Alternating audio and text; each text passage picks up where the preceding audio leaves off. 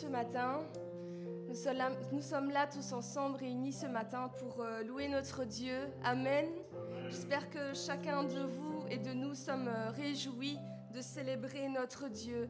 Et c'est ce que nous voulons faire ce matin. Nous allons commencer par ce premier chant qui dit ⁇ Je loue ton nom éternel ⁇ Donc je compte sur votre participation, même vous, chez vous, levez-vous, tapez des mains, exprimez votre joie pour votre Dieu. Amen.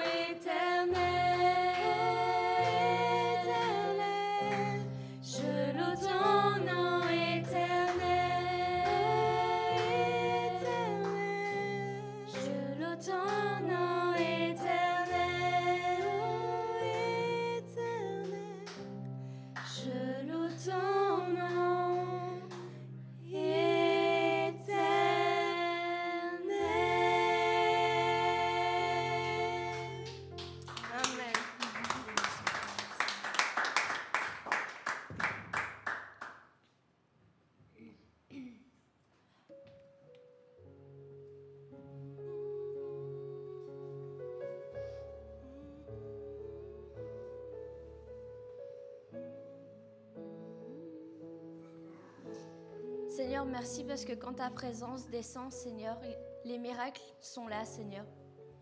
Merci parce que quand ta présence descend, Seigneur, la guérison est au milieu de nous, Seigneur. Et la vérité surtout, Seigneur, parce que tu es le chemin, la vérité et la vie, Seigneur. Merci, Seigneur, d'être présent encore aujourd'hui, Seigneur, parmi nous, Seigneur. Et opère des miracles, Seigneur, dans chacun de nos vies, Seigneur, selon les besoins de chacun, Seigneur. Que ta puissance vraiment puisse descendre sur nous, Seigneur, et nous donner ce que notre cœur a besoin, Seigneur.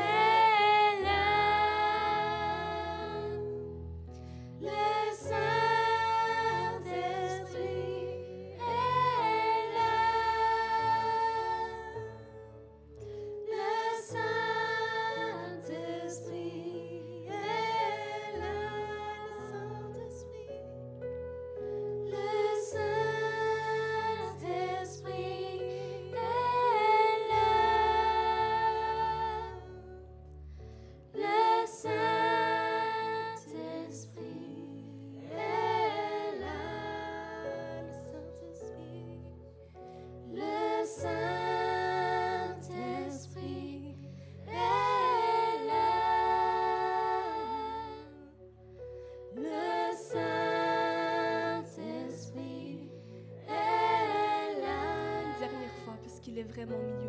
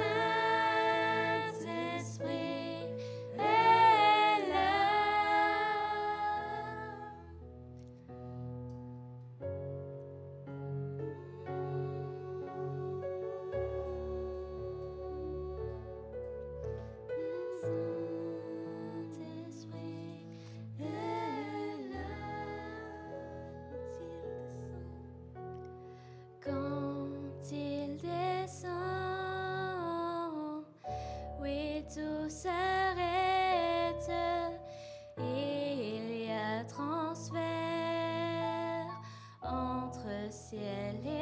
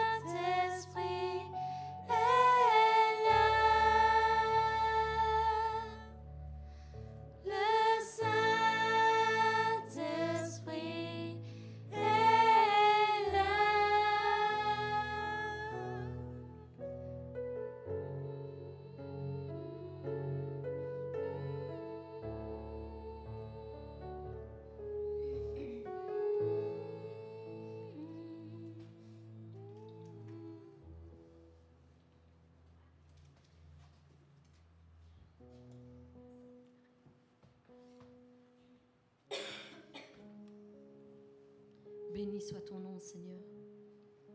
Nous voulons te rendre toute la gloire, l'honneur et la louange, Seigneur, encore aujourd'hui. Merci pour ta présence, Seigneur, au milieu de nous. Merci pour le bien que tu nous fais, Seigneur. Parce que lorsque nous t'adorons, Seigneur, nous pouvons sentir ta présence, Seigneur, au milieu de nous. Merci, Seigneur, encore pour cet honneur que tu nous fais, Seigneur, d'être avec nous, Seigneur, encore en ce jour. Et aujourd'hui, j'aimerais partager avec vous tous une petite pensée que Dieu a déposée sur mon cœur pour ce jour, qui s'intitule le, désert sera changé en source d'eau vive. Alors mon frère, ma soeur, si aujourd'hui tu passes par un désert, bien sache que Dieu peut transformer ce désert en eau, en une source d'eau vive qui coule et qui restaure chaque chose dans ta vie.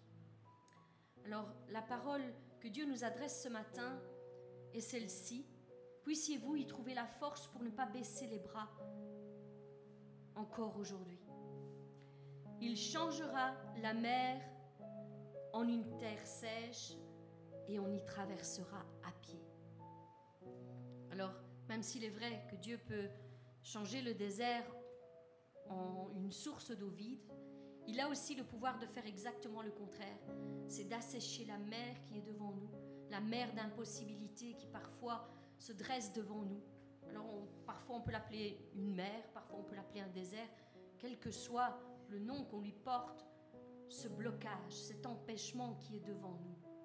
Dieu a le pouvoir et l'autorité de faire en sorte qu'il ne soit plus devant nos pas. Alors si c'est une terre sèche, il l'abreuvera. Et si c'est une mer qui est devant nous, eh bien il l'asséchera afin que nous puissions passer de l'autre côté, de l'autre côté. Alors mon frère, ma sœur, quand Dieu t'accompagne, quand il est avec toi, aucun obstacle ne peut t'arrêter. Alors ce que je te dis aujourd'hui, c'est avance, avance, avance en paix, avance avec foi, avance avec courage, avance et ne te retourne surtout. Ne te retourne surtout pas sur les événements passés, ceux qui sont derrière toi. Ce qui est passé est passé. On ne peut plus rien y changer. Mais ce qui est devant nous, nous avons la force et le pouvoir, grâce à Dieu, de pouvoir changer les circonstances si nous nous confions en Dieu. Alors avance sur le chemin que Dieu a tracé spécialement pour toi. Ne te dévie ni à gauche ni à droite. Que tes yeux soient bien en face. Regarde bien en face, droit devant, parce que Dieu est là sur ce chemin avec toi. Avance vers un avenir meilleur, rempli de joie et d'espérance. Quoi qu'il arrive, quoi qu'il se passe, avance, avance et avance. Encore un pas de plus aujourd'hui. Alors ne t'arrête surtout pas et ne te relâche surtout pas. Ne ralentis pas, ne te dévie pas de cette route que Dieu t'a tracée. Ne te retourne pas, car la victoire appartient à ceux qui vont jusqu'au bout, ceux qui ne s'arrêtent pas en chemin, ceux qui marchent jusqu'au bout. Et si tu n'as plus la force de marcher, eh bien, repose-toi un instant, arrête ta marche, mets-toi à genoux s'il le faut, mais continue à avancer. Continue à avancer, continue à avancer. Hébreu 6, à partir du verset 11, nous dit ceci, nous désirons que chacun de vous montre le même zèle pour conserver jusqu'à la fin une pleine espérance, en sorte que vous ne vous relâchiez point et que vous imitiez ceux qui, par la foi et la persévérance, héritent des promesses. Et si nous voulons hériter de toutes les promesses que Dieu nous a données, nous devons continuer avec zèle, avec force, à avancer. Si nous ne nous relâchons pas, cette parole que Dieu nous donne aujourd'hui, Hébreu 6 à partir du verset 11, verset 11 et 12, il nous dit que nous hériterons des promesses qu'il nous a faites. Alors la promesse, mes bien-aimés, est pour vous et pour vos enfants. Dieu ne fait pas une promesse à une personne et s'arrête là. Il va au-delà de ce que l'on pense ou imagine. La promesse est pour vous, mais elle est aussi pour vos enfants, pour vos petits-enfants. Et la parole nous dit même que celui qui est fidèle qui se confie en Dieu, la promesse durera jusque mille générations. Mille générations. Alors bénissons notre descendance. Soyons nous-mêmes intègres, soyons nous-mêmes zélés, ne nous relâchons pas parce qu'il y a une grande bénédiction pour ceux qui ne se relâchent pas et qui continuent à marcher. Dieu a promis de bénir jusqu'à mille générations à ceux qui le craignent et sont intègres dans leur voie. Alors, gardons confiance en celui qui est au-dessus de toutes choses, du visible comme de l'invisible, du naturel comme du surnaturel. Il a toute autorité, tout pouvoir. Il est au-dessus de nos problèmes, au-dessus de nos difficultés, au-dessus de nos faiblesses, au-dessus de nos manquements. Il est au-dessus de toutes nos maladies et de toutes nos infirmités. Il est au-dessus de nos événements contraires et même au-dessus de nos incompréhensions. Il est au-dessus de tous nos doutes, toutes nos peurs, toutes nos angoisses. Et il trace un avenir devant nous, un avenir rempli de joie et d'espérance. Oui, c'est ce qui nous est réservé, c'est notre partage, c'est un avenir et de l'espérance. Nous servons un Dieu si merveilleux qui désire nous voir heureux, un Dieu qui change en permanence le mal en bien. C'est ce qu'il fait chaque jour. Le mal, il le transforme en bien afin de faire concourir toute chose pour notre bien, pour notre bien, oui, en notre faveur. Dieu ordonne à l'invisible de se matérialiser dans nos vies.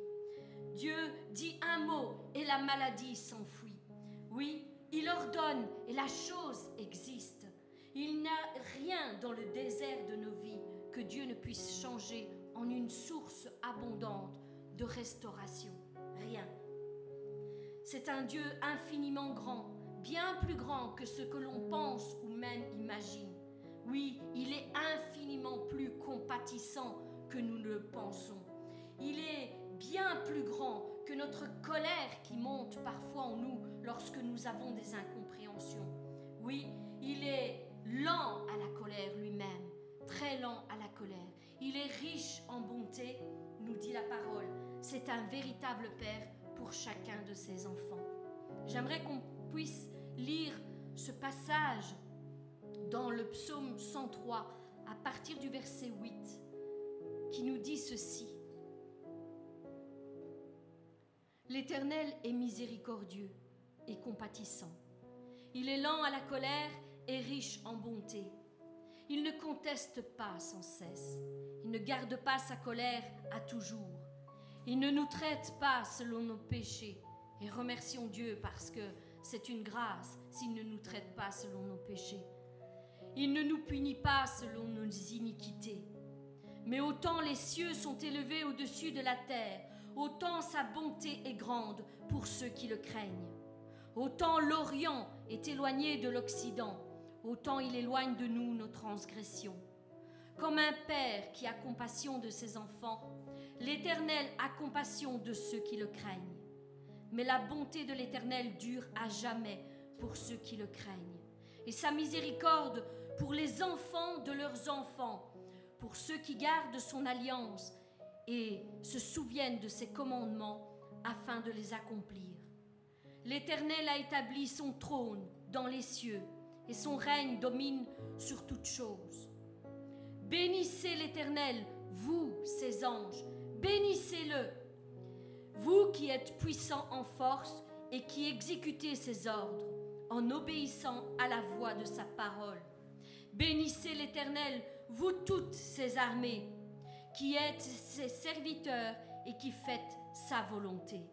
Bénissez l'Éternel, vous toutes ses œuvres, dans tous les lieux de sa domination. Ô mon âme, bénis l'Éternel, bénis l'Éternel, car sa bonté s'élève au-dessus des cieux et sa fidélité jusqu'aux nuées. Voilà l'œuvre que l'Éternel fait. Voilà quel est son caractère.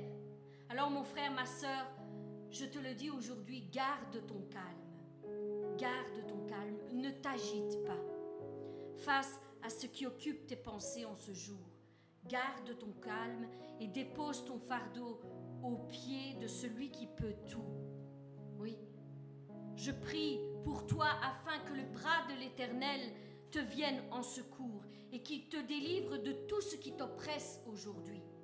Décharge tes épaules de ce poids que tu portes encore aujourd'hui et laisse Dieu s'en charger.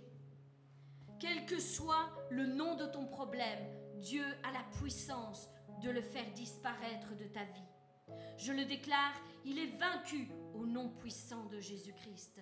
Ce problème que tu as sous les yeux, ce problème qui est devant toi, il est vaincu au nom puissant de Jésus-Christ.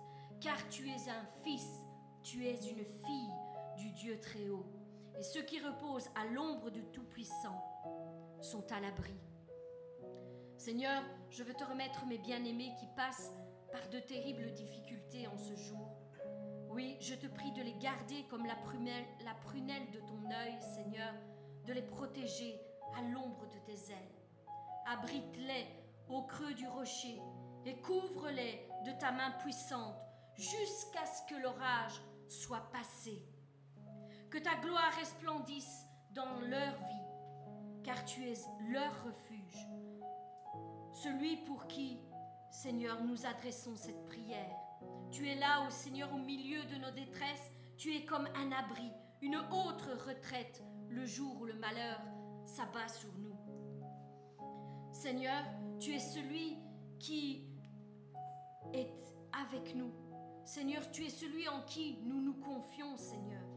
Nous nous en remettons à toi. Aide-nous à grandir dans tes voies chaque jour que tu nous accordes ici-bas. Nous reconnaissons ta divine autorité sur nos vies et nous te laissons le contrôle de nos circonstances, celles, Seigneur, qui ne sont plus, Seigneur, entre, entre nos mains, celles où nous perdons pied, nous perdons tout contrôle.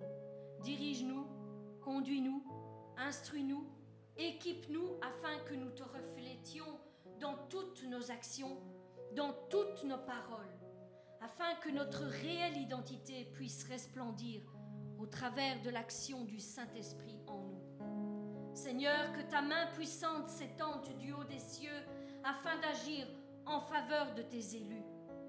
Que ta voix retentisse dans les lieux très hauts pour proclamer la liberté à tes serviteurs, à tes fils et à tes filles. Seigneur, que la délivrance vienne, que l'oppression s'évanouisse, que la guérison prenne place dans leur corps, que les chaînes tombent et que les portes des prisons spirituelles s'ouvrent à double battant devant toi, Seigneur. Seigneur, appelle ton peuple à se réveiller, Seigneur, dans l'esprit et fais revivre ces ossements qui sont desséchés depuis tant d'années, Seigneur. Ce que les événements et les circonstances sont venus étouffer. Seigneur, j'appelle à revivre ces ossements desséchés. Oui, que tout ce qui était mort, Seigneur, reprenne vie encore aujourd'hui. Seigneur, restaure. Seigneur, rétablit. Seigneur, régénère. Seigneur, colmate et anéantit toute cellule défectueuse dans le corps de mes bien-aimés.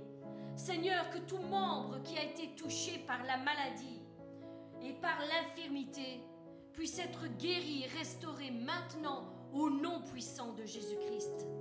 Envoie sur nous un vent de guérison, Seigneur, comme il n'y en a pas eu depuis tant d'années. Seigneur, emmène, Seigneur, nous dans la dimension du céleste et que ton Saint-Esprit agisse avec puissance et autorité dans nos vies, Seigneur. Maintenant, alors que nous t'adorons, alors que nous élevons ton nom, Seigneur, agis, agis sur nous avec puissance et autorité. Seigneur, révèle ta grandeur.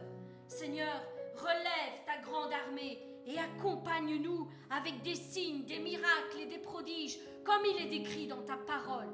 Les jours des miracles n'est pas fini, Seigneur. Non, ces jours, nous pouvons les vivre encore aujourd'hui si nous nous confions en toi, Seigneur, si nous te faisons totalement confiance. Nous aussi, nous pourrons alors élever nos voix et témoigner de ta grandeur et de ta puissance, que tu es le même hier, aujourd'hui et éternellement. Seigneur, nous aussi, nous voulons voir dans notre génération une multitude de guérisons et de restauration, Seigneur. Rétablis-nous, Seigneur, rétablis-nous. Nous savons qu'à toi tout est possible. Seigneur, tu peux nous guérir en un instant. Tu es celui qui nous restaure, qui nous relève, qui nous libère. Oui, Seigneur, à toi tout est possible. Agis maintenant, en cet instant, sur la vie de mon frère et sur la vie de ma sœur. Oui, Seigneur, restaure les cœurs brisés. Parle, Seigneur, encore à ton peuple, à tes fils, à tes filles. Je sais qu'une parole suffit pour relever le cœur le plus abattu, Seigneur. Oui, réunis à nouveau toutes les familles qui sont divisées, Seigneur. Restaure les couples qui ont été désunies, séparés par les circonstances de la vie, par les incompréhensions qui venaient inlassablement se mettre entre eux. Sois de nouveau le ciment qui unit tous les couples, Seigneur, et toutes les familles. Viens au secours des incrédules et ravive la foi de ceux qui tombent en défaillance, Seigneur, qui manquent de courage. Seigneur, je te prie de leur tendre la main à nouveau, de leur donner de nouvelles forces, Seigneur, afin qu'ils se relèvent, Seigneur, et qu'ils puissent de nouveau continuer à marcher sur ce chemin que tu as tracé devant eux. Relève le faible et donne de nouvelles forces à celui qui n'en peut plus, à celui qui est abattu. Seigneur, prends dans tes bras celui qui se sent seul et incompris. Console ton peuple encore aujourd'hui. Déverse ton amour sur celui qui en manque, Seigneur. Relève les murs de défense de celui qui est sans cesse assailli de tous côtés, Seigneur. Seigneur, donne de l'assurance à celui qui en manque. Remplis de sagesse celui qui veut parler de ta part, Seigneur? Et viens guérir ton peuple de toutes ses afflictions. Je te le demande encore aujourd'hui. Seigneur, c'est un cri qui monte vers toi aujourd'hui. Relève ton peuple.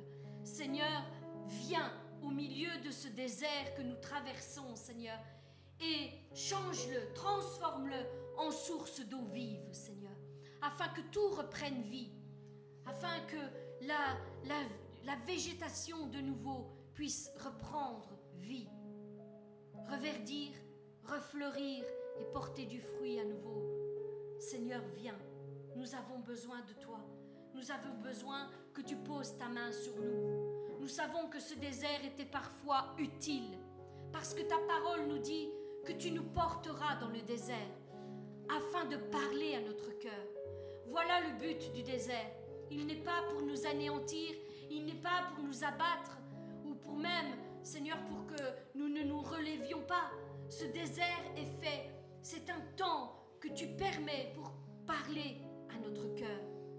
Je t'emmènerai dans le désert afin de parler à ton cœur. Voilà la parole que l'Éternel nous adresse encore aujourd'hui. Alors, Seigneur, si tu as permis ce désert, eh bien, nous voulons l'accepter. Mais alors, continue selon ta parole et parle à notre cœur. Parle à notre cœur, fais-nous comprendre les choses que nous ne comprenions pas, Seigneur. Révèle-nous des choses qui nous étaient cachées. Mets à la lumière tout ce qui était enfoui dans le sable de ce désert que nous parcourons. Viens rafraîchir nos vies, Seigneur. Parle au cœur de ton peuple, Seigneur. Parle, Seigneur. Comme le disait Samuel, parle, ton serviteur, ta servante écoute. Nous voulons rester attentifs à ta parole, Seigneur.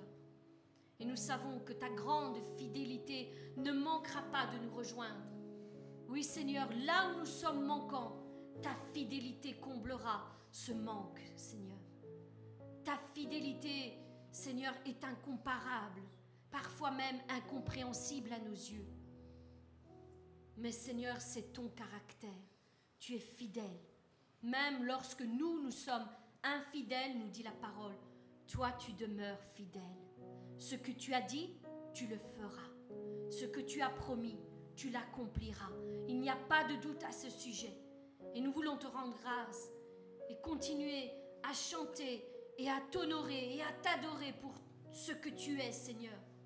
Un Dieu fidèle en tout temps et en toutes circonstances. Au nom de Jésus-Christ. Amen.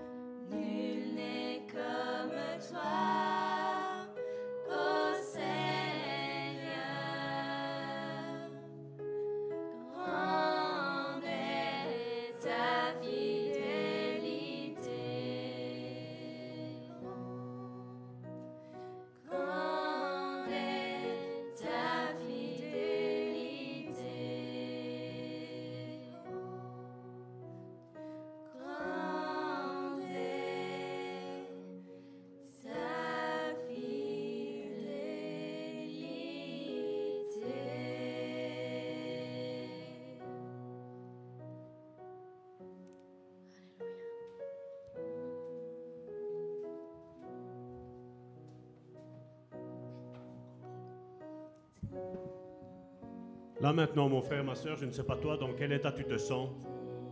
Peut-être tu vois ton problème devant tes yeux, mais ton problème, regarde-le avec les yeux spirituels et chante ça. Dis-lui, ta fidélité, elle est grande.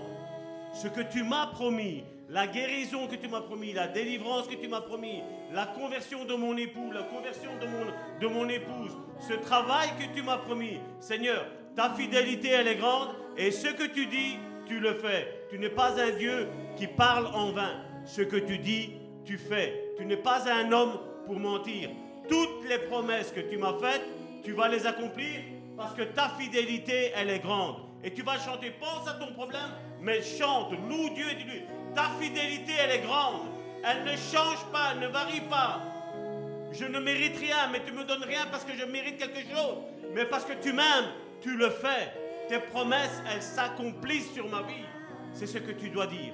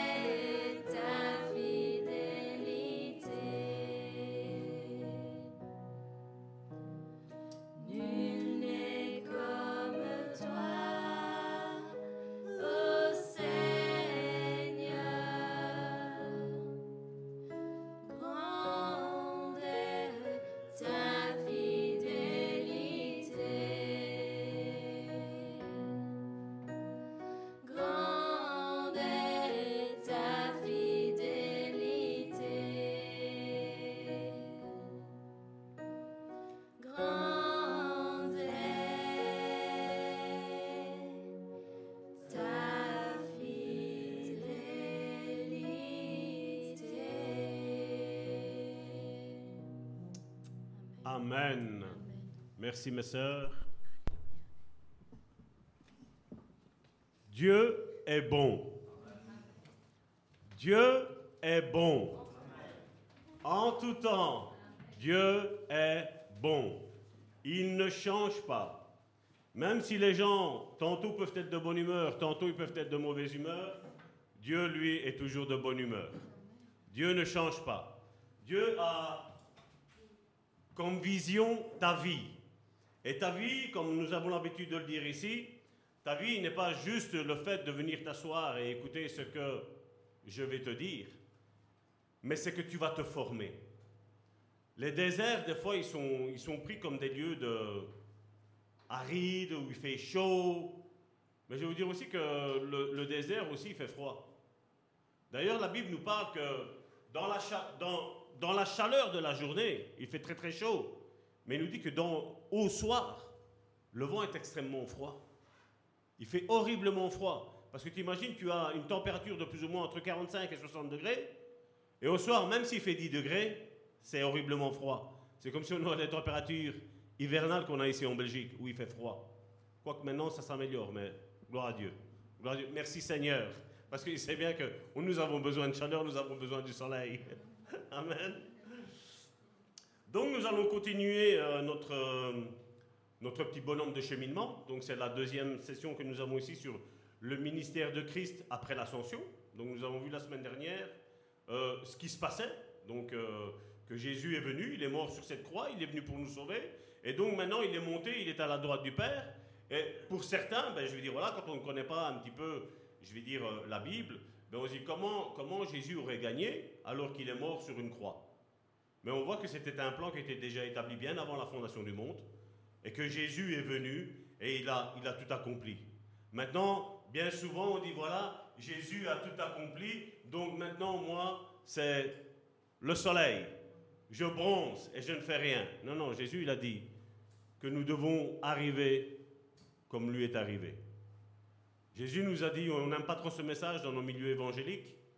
On n'aime pas quand on dit que voilà, il faut porter sa croix ce que Jésus nous a dit. Ah non, Seigneur, tu l'as porté toi, c'est bon. Non, non, toi aussi tu vas la porter. Nous aussi, la Bible nous dit que nous devons mourir à nous-mêmes. Il y a une croix qui nous attend. Il y a quelque chose que toi et moi nous devons faire. Mais maintenant, vous savez que par nos propres forces, Jésus l'a dit. Sans moi, vous ne savez rien faire. Donc maintenant, nous avons besoin de lui. Lui, maintenant, c'est vrai qu'on entend bien souvent, Jésus est parmi nous. Non, je vais vous dire, c'est plus Jésus qui est parmi nous. Jésus est à la droite du Père, il intercède pour nous.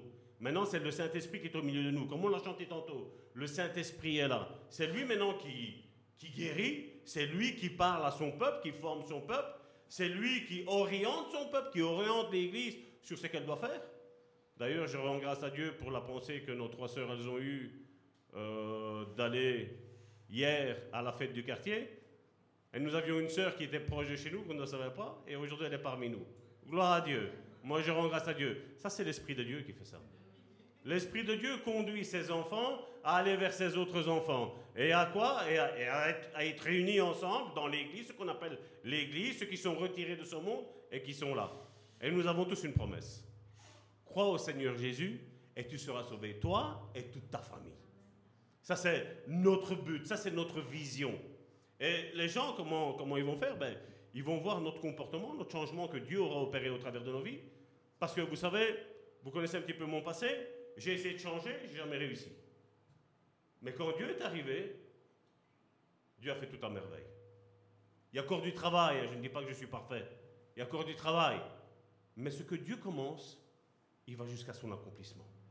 L'œuvre que Dieu a commencée dans ta vie, mon frère, ma soeur, Dieu va la porter à l'accomplissement. Certains vont te dire, mais t'es comme Jésus. Alors nous, par humilité, on dit, non, non, non, non, non, il n'y en a qu'un de Jésus. Non, la Bible nous enseigne que nous devons devenir conformes à lui. C'est copie conforme. Vous savez, le cachet qu'on met dans les papiers, copie conforme. Ça veut dire que celui-là, il n'y a rien qui change de l'original, c'est la, même, la même chose qu'il doit y avoir. On n'est pas des singes qu'on imite Jésus, mais on est des copies conformes. Son esprit maintenant va nous transformer, va nous changer. Et ça, c'est grâce à l'ascension qu'il y a eu. Parce que si Jésus serait resté ici sur terre, quand Jésus était ici sur, terre, il ne, savait pas être omniprésent. D'ailleurs, la Bible nous dit que les gens parcouraient toute la ville pour aller chercher Jésus. Quand Jésus était à un endroit, il ne savait pas être à un autre endroit. Mais là maintenant, au travers de son esprit, là maintenant Jésus est partout avec tout le monde. Grâce à son esprit, il est avec nous. Et son esprit, qu'est-ce qu'il nous fait faire? Des signes, des miracles et des prodiges. Oui, c'est Jésus qui les fait, au travers de nous, mais grâce à l'activité du Saint-Esprit qui est en nous. Parce que toi et moi, nous ne savons rien faire. Quand on parle de chasser des démons, les chrétiens aujourd'hui, ils ont peur. Mais c'est quelque chose de simple. C'est vrai que les hommes ont rentré dans une déviance Ou aujourd'hui, on en fait que voilà, il faut se tortiller euh, à terre, pousser des cris. Non. La délivrance peut se passer au travers de la louange que tu as. Quand tu as ce chant qui, moi, me touche fort, qui dit que le Saint-Esprit est là, où les maladies s'enfuient, où les paralytiques qui commencent à marcher, les aveugles qui commencent à voir, la délivrance peut s'opérer au travers de la louange. Karine a entamé une, une exhortation. Ben, ta délivrance peut arriver au travers de ça, ta délivrance peut arriver au travers de ça, ta délivrance peut arriver à n'importe quel moment où tu dis Seigneur, j'ai besoin d'aide. Et le Seigneur, il te dit Dans quoi je peux t'aider? C'est pas qu'il ne le sait pas, mais il veut nous l'entendre dire de notre bouche. Qu'est-ce qui t'opprime? Qu'est-ce qui m'opprime? Qu'est-ce qui est aujourd'hui le sujet de mes pensées? Et vous savez, c'est comme on en parlait, c'était jeudi encore. Quand nous avons nos yeux fixés sur le problème, ce problème, même si c'est un petit rocher, un petit caillou, ça devient toute une montagne. Mais Dieu nous demande de regarder à sa fidélité à lui. Parce que quel est le père qui aime que ses enfants souffrent? Maintenant, si je crois que Dieu veut me faire souffrir, c'est pas grave, on souffrira. Mais qui aime souffrir ici? Moi, j'aime pas. Hein. Je vais vous dire sincèrement, moi, j'aime pas. Mais Dieu veut que nous sortions de cette souffrance-là. Mais pour sortir de cette souffrance-là, nous devons avoir confiance à lui seul. C'est lui seul qui vient nous aider. C'est lui seul qui vient nous réconforter. Et là, nous avons un avantage que Jésus est à la droite du Père depuis l'ascension il y a 2000 ans. Ici, jeudi, on va fêter l'ascension. C'est les 40 jours après la mort du Christ et qu'il est, il est, mort, ressuscité, et qu'est-ce qu'il a fait? Il a enseigné le royaume, on l'a vu.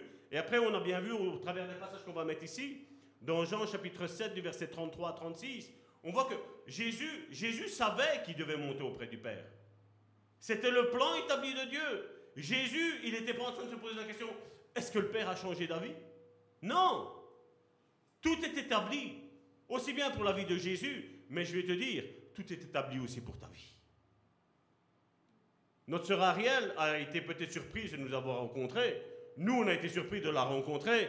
Mais Dieu n'était pas surpris. Dieu savait. Dieu savait ce qu'il devait faire. Il savait que, voilà, les, hommes, les femmes ont décidé hier la fête du quartier ici à Linsard. Mais Dieu, il a dit, c'est moi qui dirige toutes choses. C'est lui le chef d'orchestre. C'est lui l'architecte de nos vies. C'est lui qui sait tout ça. Nous, on est surpris, mais lui, il n'est pas surpris, lui. Et Jésus savait, Jésus n'était pas surpris. Il a dit, vous savez, qui je suis, Pierre? Ah, tu es le Fils de Dieu. Ah, Jésus dit, c'est pas le Père, c'est pas, pas la chair et le sang qui t'ont révélé ça, mais c'est mon Père qui est dans les cieux qui t'a révélé ça. Et après, ensuite, il dit, voilà, maintenant, je vais aller à Jérusalem, je vais mourir. Attends, non, non, non. La religion nous a enseigné que tu allais venir en tant que Messie et que tu allais être notre grand libérateur. Et toi, tu es en train de parler que tu vas, tu vas, on, va te, faire mourir. Mais où allait la victoire dans la mort? On n'avait rien compris. On se rendait chaque Shabbat dans le temple à Jérusalem et on comprenait rien. Alors il y avait quelqu'un qui essayait d'expliquer là-bas, mais on comprenait rien. Les hommes essayaient d'expliquer la Bible, ils ne comprenaient rien. Et quand Jésus est arrivé, qu'il a commencé à expliquer les choses, ils se sont dit, mais attends, c'est qui celui-là?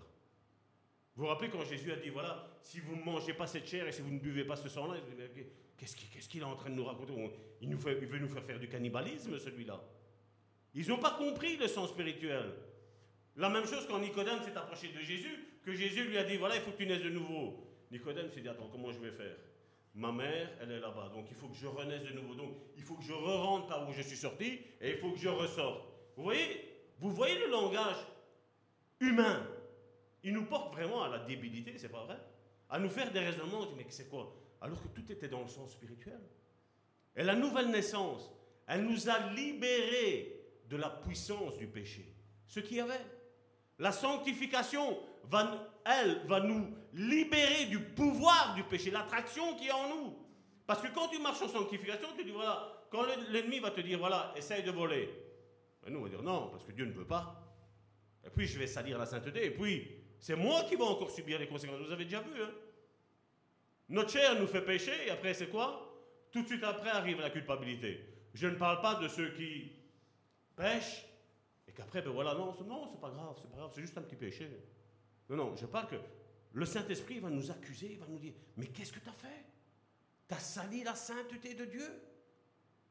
Et ça va nous porter à la, repentance, pas au remords comme ça a été avec Judas, Judas, nous savons, il a, dû aller se pendre. Lui, pour lui, il n'y avait plus aucune voie d'issue pour lui. Mais s'il serait revenu, Judas aurait dit, voilà Père, j'ai péché, mais Jésus l'aurait pardonné.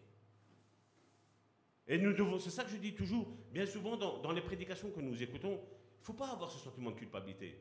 Dieu nous envoie la parole pour nous guérir. Que ce soit émotionnellement, que ce soit spirituellement, que ce soit charnellement. Il veut nous guérir. Il y a une attraction ici. Dans, ce monde, on parle de, la force de gravité, donc quelque chose qui attire en son centre un objet. Mais le péché, c'est ce qu'il fait. Il nous attire au centre de cette terre où nous savons que l'enfer peut y être présent. Il y a un gros noyau de feu. L'enfer peut y être. Je ne parle pas d'enfer avec, euh, avec des flammes et la main. Je voilà, c'est cette même attraction qu'il y a.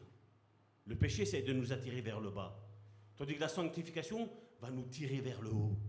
Comme Jésus, quand il est arrivé, regardez dans Jean chapitre 7, à partir du verset 33 36, Jésus dit Je suis encore avec vous pour un peu de temps. Puis je m'en vais vers celui qui m'a envoyé. Vous me chercherez et vous ne trouverez pas.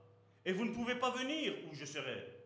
Sur quoi les Juifs dirent entre eux, regardez, ça parle encore des religieux de l'époque, donc des pharisiens, des, des Sadducéens, donc tous étaient d'accord, ils se sont dit, mais où ira-t-il que nous ne le trouvions pas?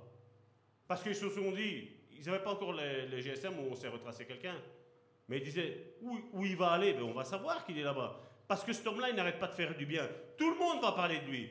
Même s'il va en, Afrique ou s'il va euh, au pôle Nord, on va savoir qu'il est là-bas parce que celui-là, Jésus, il n'arrête pas de guérir. Et sa renommée, elle se répand à travers du monde. Donc, ils n'avaient pas besoin de, localiser avec nos GSM ou avec, toutes ces puces-là aujourd'hui, mais ils savaient que où, où que Jésus pouvait aller, Jésus était imprégné de guérison, de compassion, d'aide à ceux qui étaient les plus démunis. C'est ce qu'il faisait. Et alors il dit, ira-t-il parmi ceux qui sont dispersés chez les, Grecs? Et enseignera-t-il les Grecs? Que signifie cette parole qu'il a dite? Vous me chercherez et vous ne me trouverez pas. Et vous ne pouvez pas venir où je serai. Donc ils étaient en train, ces, ces juifs religieux étaient en train de prêcher un Dieu qui est là en haut dans le ciel, et eux, ils étaient encore en train de se poser la question, mais où est-ce qu'on peut pas aller? Là où eux ne peuvent pas aller, là où ils ne montent jamais dans le spirituel. Comme on a dit tantôt, le Saint-Esprit est là. Quand sa présence descend parmi nous.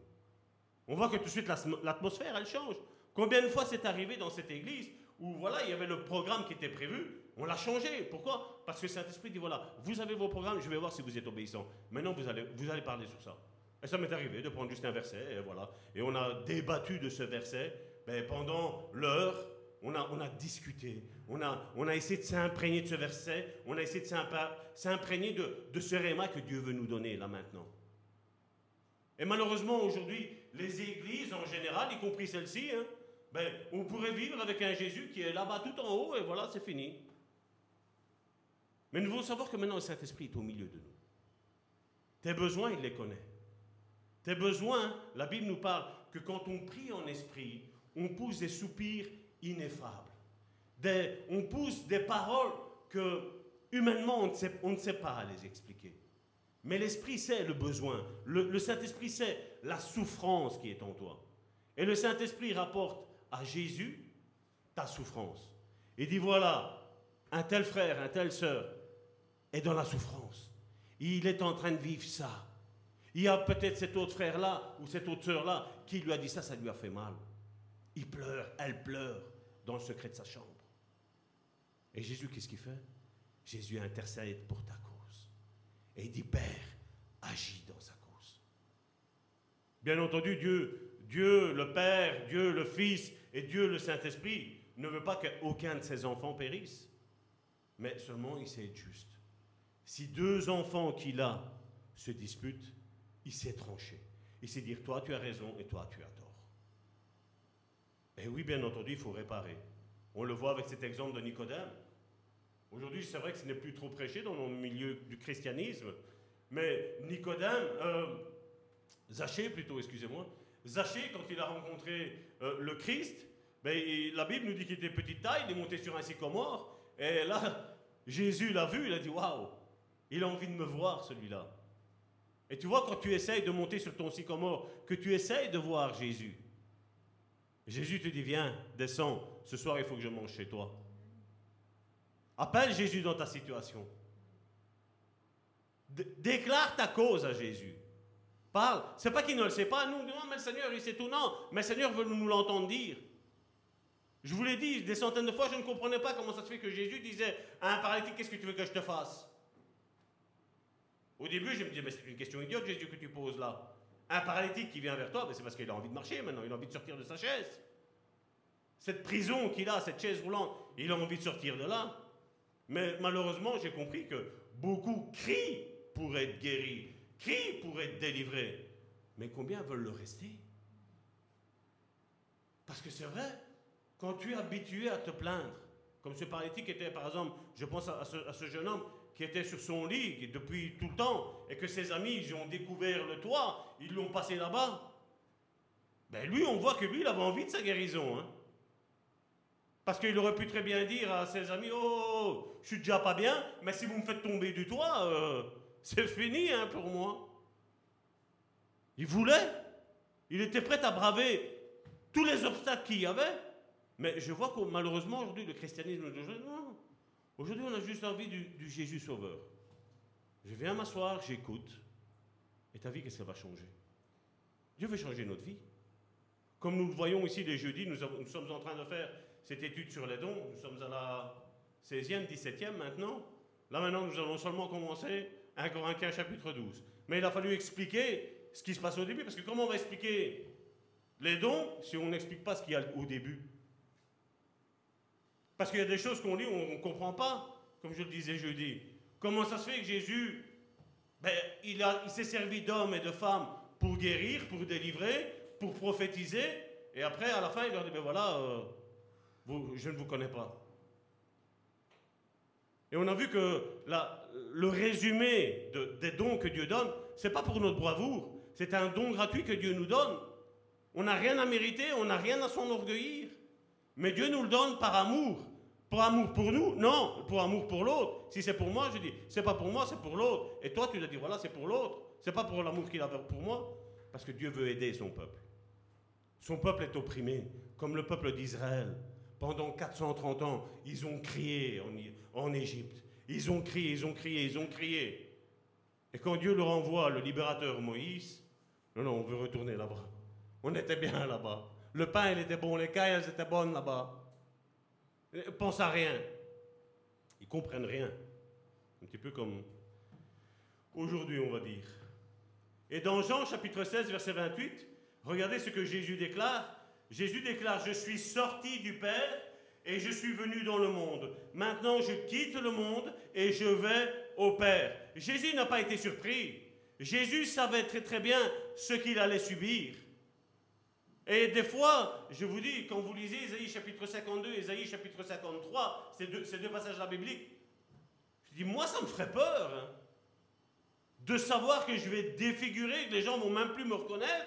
Je veux dire, mais quelle violence Alors quand les chrétiens voient aujourd'hui euh, ce film, c'était euh, La Passion, La Passion du Christ, oh, quelle violence Mais je veux dire que ce film-là n'est rien comparé à ce que Jésus a réellement subi.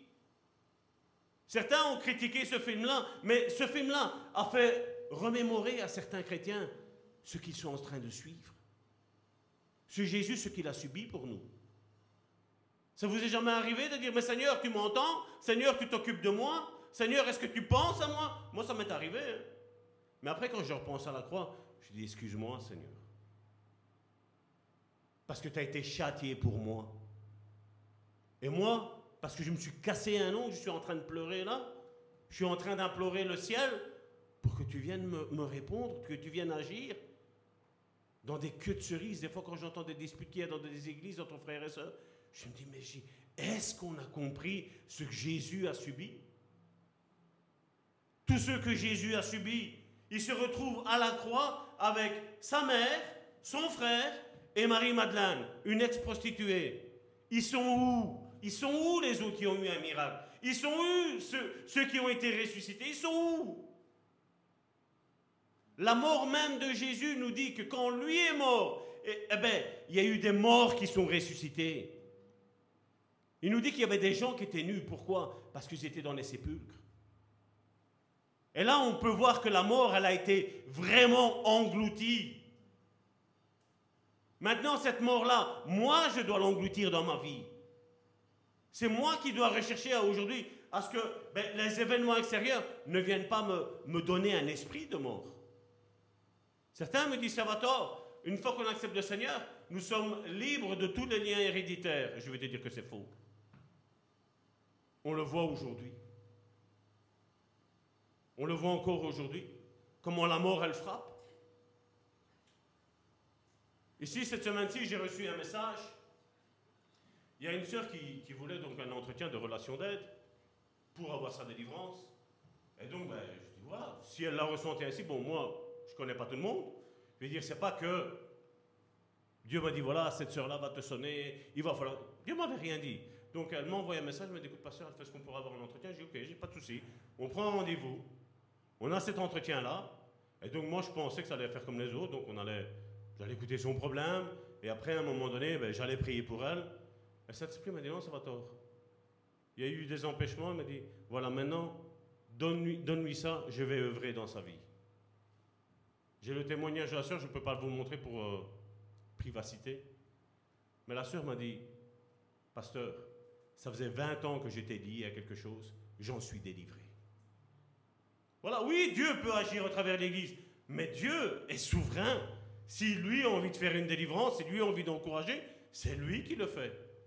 C'est Dieu qui émet des circonstances. Et nous, qu'est-ce que nous Non, voilà, c'est Salvatore qui doit faire, c'est un tel qui doit faire. Les plans de Dieu, je vais vous dire sincèrement, on ne les connaît pas. Dieu est souverain de faire comme il le veut. Le chef de l'Église, ce n'est pas Salvatore. Ce n'est pas l'apôtre Amici. Le chef de l'Église, c'est Christ. Et son Saint-Esprit est ici et il agit comme il en envie. On peut prier pour la guérison, mais tant que je suis en train de prêcher, tu peux obtenir ta guérison là comme tu es là. Toi, tu penses qu'il n'y a rien, tu es juste en train de m'écouter, et le Saint-Esprit voit ton cœur ouvert, et Dieu guérit dans ta vie. Nous, nous avons les rituels. Non, voilà, il faut faire comme ça. Dieu fait comme il a envie. C'est lui le chef. C'est lui qui est Dieu. Nous, nous sommes juste que des grains de poussière sur cette terre, qui nous permet d'être ministres de, de l'appel qu'il nous a mis à chacun dans notre vie. Parce que l'appel n'est pas rien que l'appel de pasteur. Chacun d'entre vous, vous avez, vous avez un ministère, vous avez quelque chose à exercer, vous avez des dons à faire maintenant fructifier. Il y a des fruits qui sont en vous que vous devez faire fructifier. Vous vous rappelez Jésus quand il s'est retrouvé face à ce figuier? La Bible nous dit que normalement ce n'était pas la saison pour que le figuier, le figuier donne. Donc c'est tout à fait normal que le figuier, il n'y a rien. Mais Jésus quand il est arrivé, il l'a maudit. Il dire, mais non, moi, Salvatore, je me mets moi à la place de ce figuier-là. Il faut qu'en tout temps, que c'est une saison, une bonne saison, une mauvaise saison, il faut que moi, j'ai du fruit. Bonne ou mauvaise saison. Parce que si Jésus se présente à moi, il veut manger le fruit qui est en moi.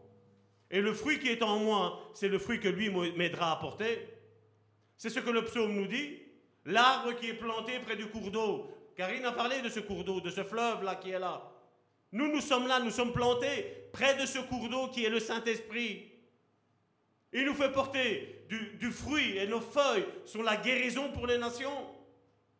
Il nous fait porter un fruit que d'autres doivent manger.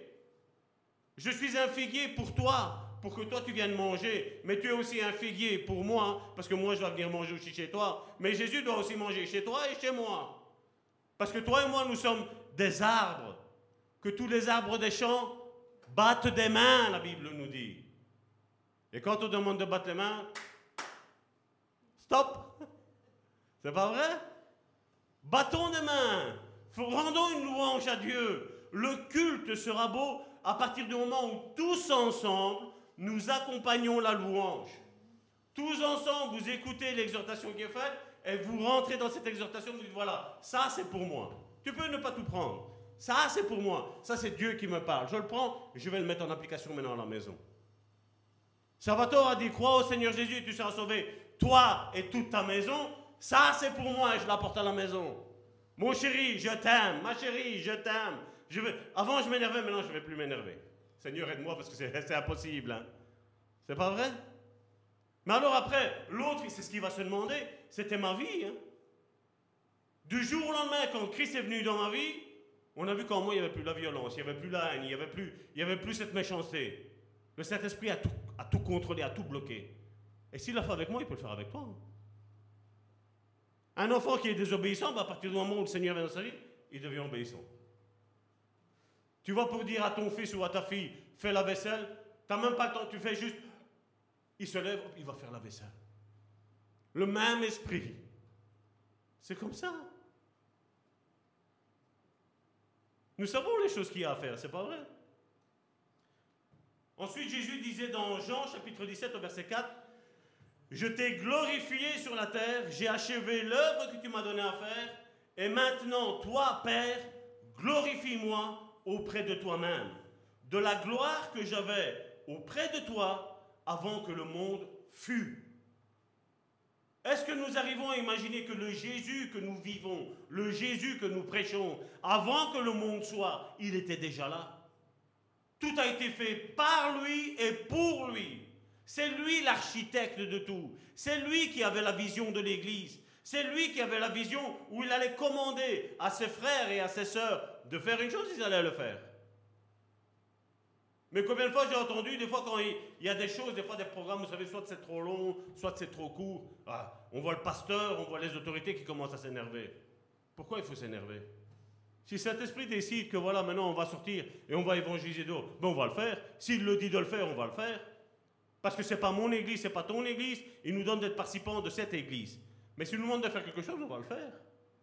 Peu importe nos programmes, peu importe ce qu'on a à faire, on va le faire. Parce que s'il est maître, c'est comme ça. Quand un maître disait à son esclave de faire ça, que l'esclave aille dire au maître, non, j'ai pas envie de le faire. Ton assiette, maître, tu te la, tu te la débarrasses toi-même. Vous voyez ça, vous? Remontons un petit peu à cette époque-là. Vous savez, on a occidentalisé notre Jésus, c'est pas vrai? Non, Jésus, Jésus était un Belge, il parlait le wallon. Non, non. Jésus était juif, avec sa mentalité. Et c'est lui qui est venu donner le tempo. Et les Juifs, ils n'ont pas aimé. Quand on lit Matthieu chapitre 23, on se dit Waouh, Jésus, il euh, ne fallait pas trop l'énerver. Hein. Ben, c'est encore, encore la même chose aujourd'hui. Quand aujourd'hui une église refuse de faire ce que lui demande de faire. Non, moi j'ai prévu que ça c'est comme ça.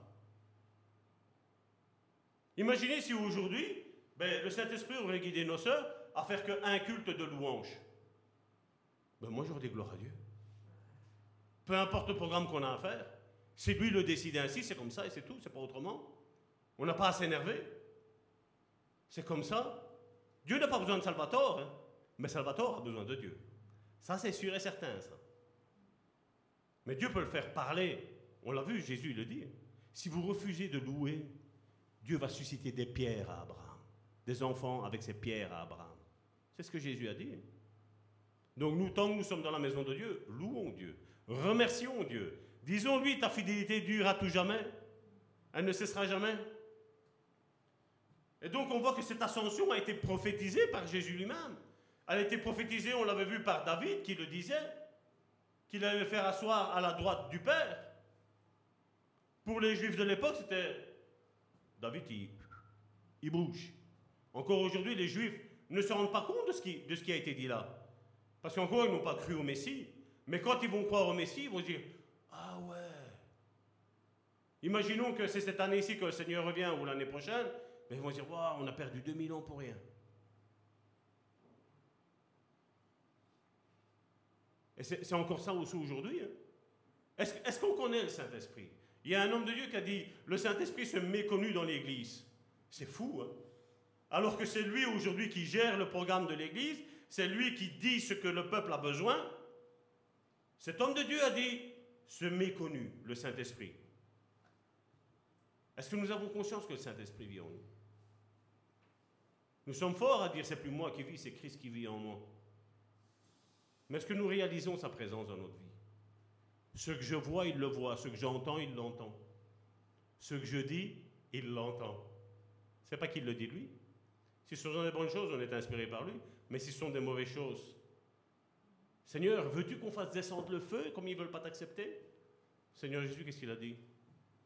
Vous ne savez pas de quel zèle vous êtes animé, de quel esprit vous êtes animé. Quelque part, il est en train de dire, vous n'êtes pas en train de faire la volonté de Dieu. Quelque part, il est en train de dire, vous êtes possédé par le mal. Parce que je ne suis pas venu condamner.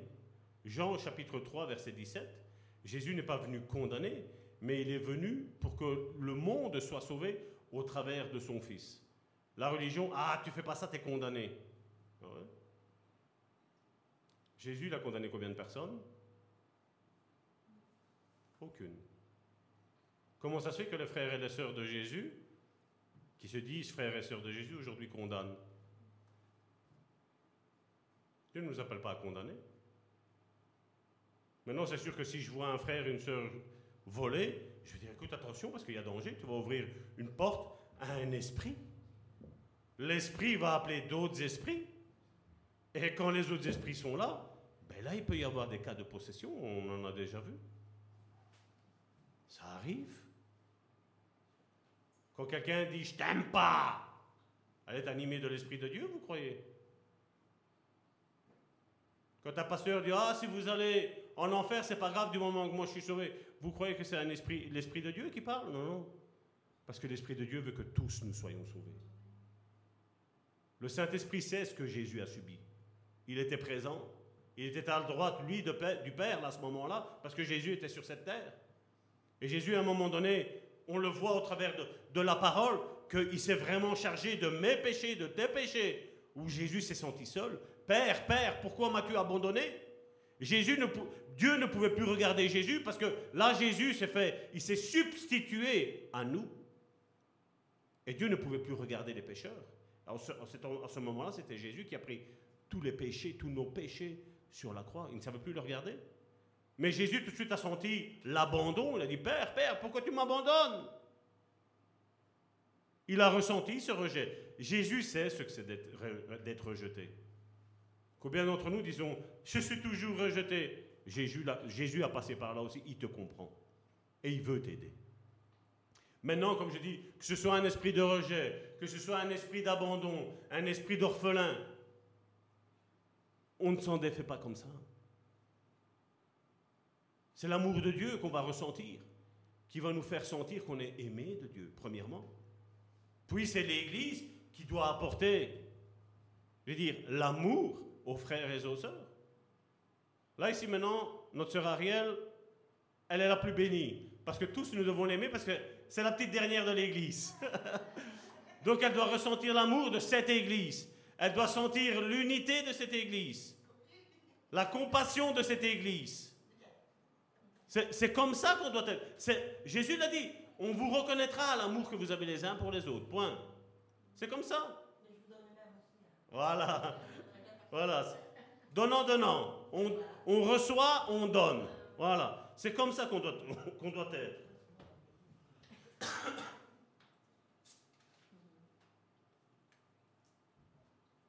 Décidément, je n'ai pas encore fait grand-chose aujourd'hui par rapport à ce que j'avais fait. Mais j'ai déjà beaucoup parlé. Hein. En tant que chrétiens, nous acquérons l'image de Dieu à la nouvelle naissance. Maintenant, à partir de ce moment, nous devons être transformés, comme la chenille se transforme en papillon. Donc, la chenille, c'est comme quand on accepte le Seigneur dans notre vie. Et puis ensuite, notre, notre, notre version finale n'est pas la chenille. Dieu veut que tu sois un, des plus beaux papillons qui existent. Donc maintenant, il y a besoin de cette transformation-là. Il faut que tu ailles te chrysaliser afin que après tu sortes et tu commences à, à battre des ailes et à commencer à aller. Mais après, automatiquement, qu'est-ce que, que le papillon fait? Ben, Il va pondre des chenilles, il va pondre des œufs. Et donc, c'est ce qu'on doit faire. On doit se procréer, je vais dire, spirituellement parlant, comme le papillon. Mais à partir de ce moment, nous devons être transformés pour arriver à sa ressemblance. Et ça, c'est quelque chose qu'aujourd'hui, malheureusement, dans les milieux chrétiens, on n'en parle pas beaucoup. On dit qu'on doit devenir, mais seulement on dit on doit devenir, mais on n'y arrivera jamais. Et quand on va y arriver, c'est juste à ce moment-là, boum, tu meurs et tu montes au paradis. Ça va servir à quoi? Éphésiens, je ne l'ai pas pris ici, mais Éphésiens chapitre 4, si vous lisez après le verset 11, donc où il parle des cinq ministères, il nous parle que Dieu a donné à l'Église les cinq ministères afin que nous parvenions tous à la stature parfaite de Christ. Donc on va être comme lui. Et tu vas marcher pendant je ne sais pas combien de temps, 10 ans, 15 ans, 5 ans, 2 jours, mais pas un jour que tu es, c'est fini. Non, non, non. Non, on va marcher où les gens vont dire, t'es comme Jésus. On dirait que t'es le même. Tu marchais dans la rue, tu, fais du bien. C'est ce que Jésus faisait. On est une copie conforme. On n'est pas une imitation. On est une copie conforme. C'est ce à quoi on est appelé à devenir. Mais aujourd'hui, malheureusement, il y, a, comme je dis, je ne veux pas critiquer. Mais malheureusement, aujourd'hui, certains pasteurs ont eu un diplôme, ils pensent qu'ils sont pasteurs, mais ce n'est pas ça être pasteur. Être pasteur, c'est prendre soin. Et maintenant, chacun d'entre nous, n'oublions pas, nous sommes un sacerdoce royal. Ça veut dire que chacun d'entre vous peut faire le rôle de pasteur, mais tu n'es pas pasteur. Mais seulement tu essayes, tu te formes, parce que tu es dans le désert et Dieu va te former à l'être. Et chacun d'entre nous, on a quelque chose. Chacun d'entre nous, il n'y a pas que moi qui peux donner une parole d'encouragement. Toi aussi, tu sais donner une parole d'encouragement. Est-ce que quelqu'un a une bouche ici? Est-ce que quelqu'un a un cerveau? Eh bien, nous savons encourager notre frère et notre soeur. Je vais vous dire, c'est pas difficile d'encourager son frère et sa soeur. Il faut juste le vouloir. Mais malheureusement, j'ai vu ça. Quand des fois, j'ai dit, voilà, ce message que je vous envoie, vous savez, tous ceux qui sont à, tous ceux à qui j'ai le numéro, que j'envoie les, messages du matin, je le dis, partagez aux autres, bénissez les autres. Ne dites pas que ça vient de ma part. Prenez, bénissez, afin que eux soient bénis. C'est ce qui compte.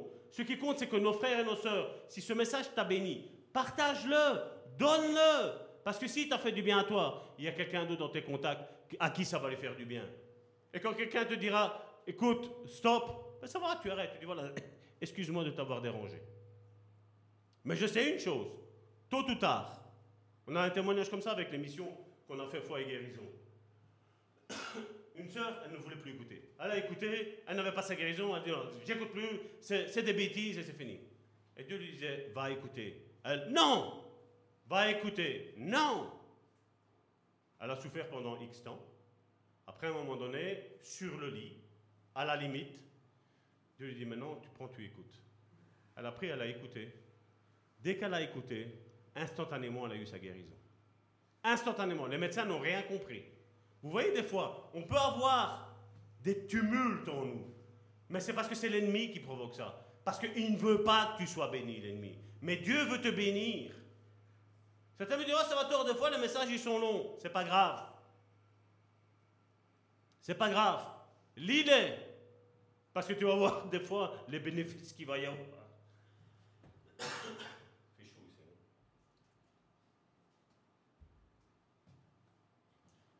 Et le ministère actuel de Jésus commence, a commencé le jour de l'ascension, donc il y a 2000 ans. Jeudi, nous allons fêter le 2022e euh, jour, euh, année de l'ascension.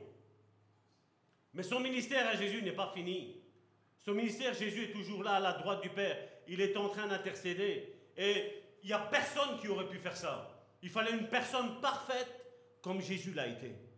Qui a marché en tout en obéissance à Dieu.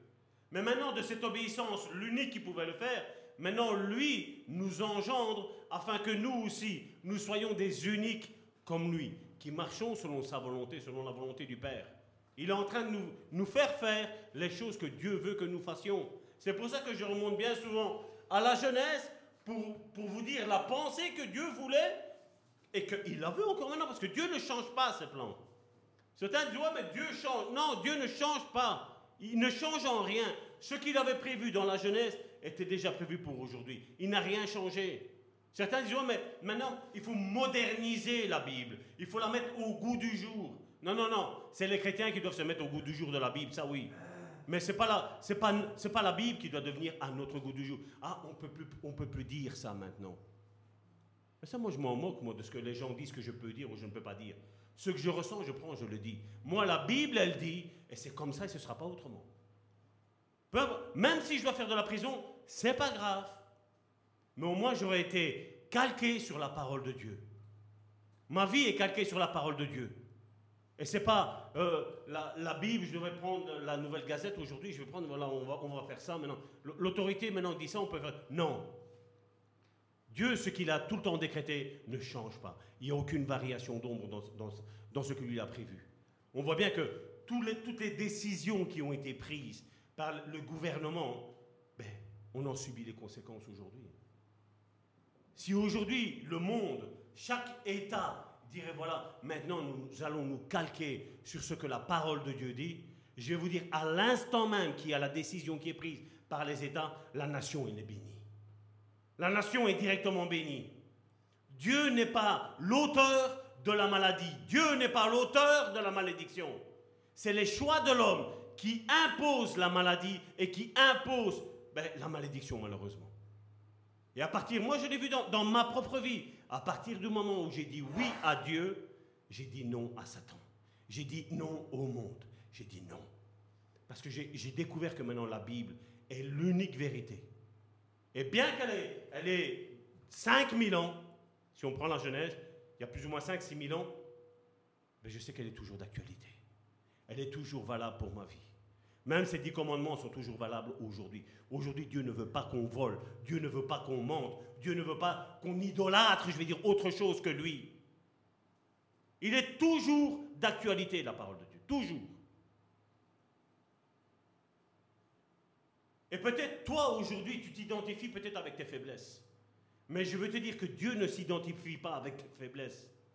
Dieu voit déjà le beau papillon qui est en toi. Même si tu te dis, voilà, je ne suis qu'une chenille, je rampe, j'ai mal, c'est pas grave. Dieu te voit déjà comme un papillon en train de voler, en train de pondre des œufs, en train de, donner une progéniture, une suite à ta vie. Dieu sait ça ce qui est en toi. Ne t'identifie ne t'identifie pas avec tes faiblesses, mais identifie-toi avec qui Dieu dit que tu es. Qui tu es? Tu le sais? Nous sommes tous des fils et des filles de Dieu. Nous sommes tous des princes et des princesses de Dieu. Nous avons une couronne. Et je dire, n'abaisse pas ta tête devant certaines personnes, parce que ta couronne risquerait de tomber. Garde la tête bien droite et dis-lui, je sais qui je suis en Christ. Je sais que je suis un enfant aimé de Dieu. Je sais que je suis un enfant adopté de Dieu, qui m'a accepté dans cette grande famille, la famille de Christ. Je suis héritier de Dieu et co-héritier avec Christ. C'est ce que Dieu avait fait comme promesse à Abraham. Vous serez comme des dieux. On ne sera pas Dieu, mais on sera comme lui. Et être enfant, c'est ça. Et quand Jésus disait, je suis le Fils de Dieu, qu'est-ce qu'ils ont dit? Ouais, il se fait l'égal de Dieu. Mais quelque part, c'est ce que nous sommes. En disant et en professant que nous sommes fils et filles de Dieu, nous nous faisons comme lui. Parce que c'est vrai, il habite en nous. Moi, Salvatore, il est mort. Il y a quelques années déjà, il y a plus de, il y a plus de 15 ans, 17 ans maintenant. Il est mort, ce Salvatore-là. Maintenant, c'est Christ qui vit en moi. C'est sa gloire qui vit en moi. Et je fais ce que lui me demande de faire. Parce qu'à la croix, il a payé énormément pour moi. Il a payé de sa propre vie, de son propre sang, il a payé.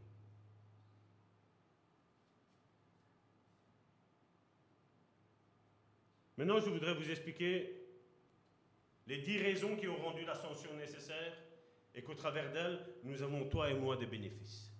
Donc maintenant, ici, il va y avoir pas mal de passages bibliques parce que je n'ai pas envie de parler de mon propre chef. Moi, ce qui compte, c'est la Bible qui fait autorité, point. Le reste, mes paroles ne sont pas trop importantes. Ce qui est important, c'est ce que la parole de Dieu dit. Et la première euh, raison, c'est que Jésus a assumé sa position d'honneur. Il s'est assis à la droite du Père, comme il est mis dans Hébreu, chapitre 1, verset 3, qui nous dit, et qui, étant le reflet de sa gloire et l'empreinte de sa personne, et soutenant toutes choses par sa parole puissante, a fait la purification des péchés et s'est assis à la droite de la majesté divine dans les lieux très hauts. Et la bonne nouvelle, c'est que Jésus est assis dans ce lieu très haut où il n'y a rien qui est au-dessus de lui. Rien. Mais au contraire, tout est soumis à Christ. Donc ta situation n'est pas trop désespérée pour Dieu, parce que Dieu est au-dessus de tout ça. Et vous le savez, quand vous prenez l'avion et vous regardez le sol par le hublot, vous regardez le sol, on dirait que les maisons, elles sont petites. Seulement quand on est ici bas sur cette terre, on dit waouh, les maisons, elles sont grandes. Donc vous voyez que la position spirituelle que nous avons, nous, nous fait voir nos difficultés, nos, nos luttes, toutes petites. Comme des minus, comme des nains. Et donc, quand ça ne va pas, à la place de rester terre à terre à regarder le problème, montons près de Dieu. Père, fais-moi monter là auprès de Jésus, parce que je veux avoir une relation, je veux avoir une discussion au travers de la prière avec mon Jésus. Comme ça, ton problème, tu vas le voir petit. Et comme ça, tu auras la sensation que, en descendant, tu vas l'écraser. Et quand tu redescends ici, tu dis, fini le problème. C'est comme ça qu'on on attaque. Parce que l'ennemi essaie de nous, nous faire voir notre maison comme un, immense building. Non, non, non. Toi et moi, nous sommes bien plus haut. En étant fils et filles de Dieu, même si on n'est pas assis là, mais notre place, elle est déjà là. Elle, elle va être assise. Nos- nos- nos fesses vont être mises sur où ce que Jésus a posé ses fesses sur le trône de Dieu. C'est là notre place. C'est là qu'on va être. On va être appelé à régner le monde. Toi et moi, durant le millénium. Man, on ne sait pas. C'est quoi le millénium? Ben, C'est le règne de l'Église. De tous ceux qui ont accepté le Seigneur. Dieu va nous donner des parcelles où toi et moi, nous allons gérer. Et ça se peut que, je ne sais pas c'est qui le ministre. Oui, c'est... J'ai oublié son nom. Le bourgmestre de Charleroi, ici aujourd'hui c'est lui qui te gouverne, ça se peut que quand on va être là-haut, c'est toi qui vas le gouverner. Parce que Dieu, qu'est-ce qu'il fait? Il humilie les grands, il les fait devenir petits, et les petits, il les fait devenir grands. C'est ce qu'il va faire. Toi et moi, nous sommes appelés à gouverner. Mais est-ce que tu es en train d'étudier déjà ce que la Bible te dit que tu dois gouverner? Est-ce que tu sais quelle est ta position en Christ? Est-ce que tu sais ce que tu peux faire en Christ? Ou tu es en train d'identifier sur ce que les autres sont en train de dire, des amis, mari, femme, enfants, ce qu'ils disent de toi? Tu t'identifies avec ça? Je veux te dire que ce que Dieu est en train de t'identifier est beaucoup, beaucoup plus grand que ce que toi-même tu peux voir de ta vie. Il nous appelle à régner, à gouverner. Deuxième raison, il a assumé la position de Seigneur de toute la création perdue par Adam. Et là, on le voit dans Éphésiens chapitre 1, verset 22, et dans la première épître de Pierre, au chapitre 3, verset 22.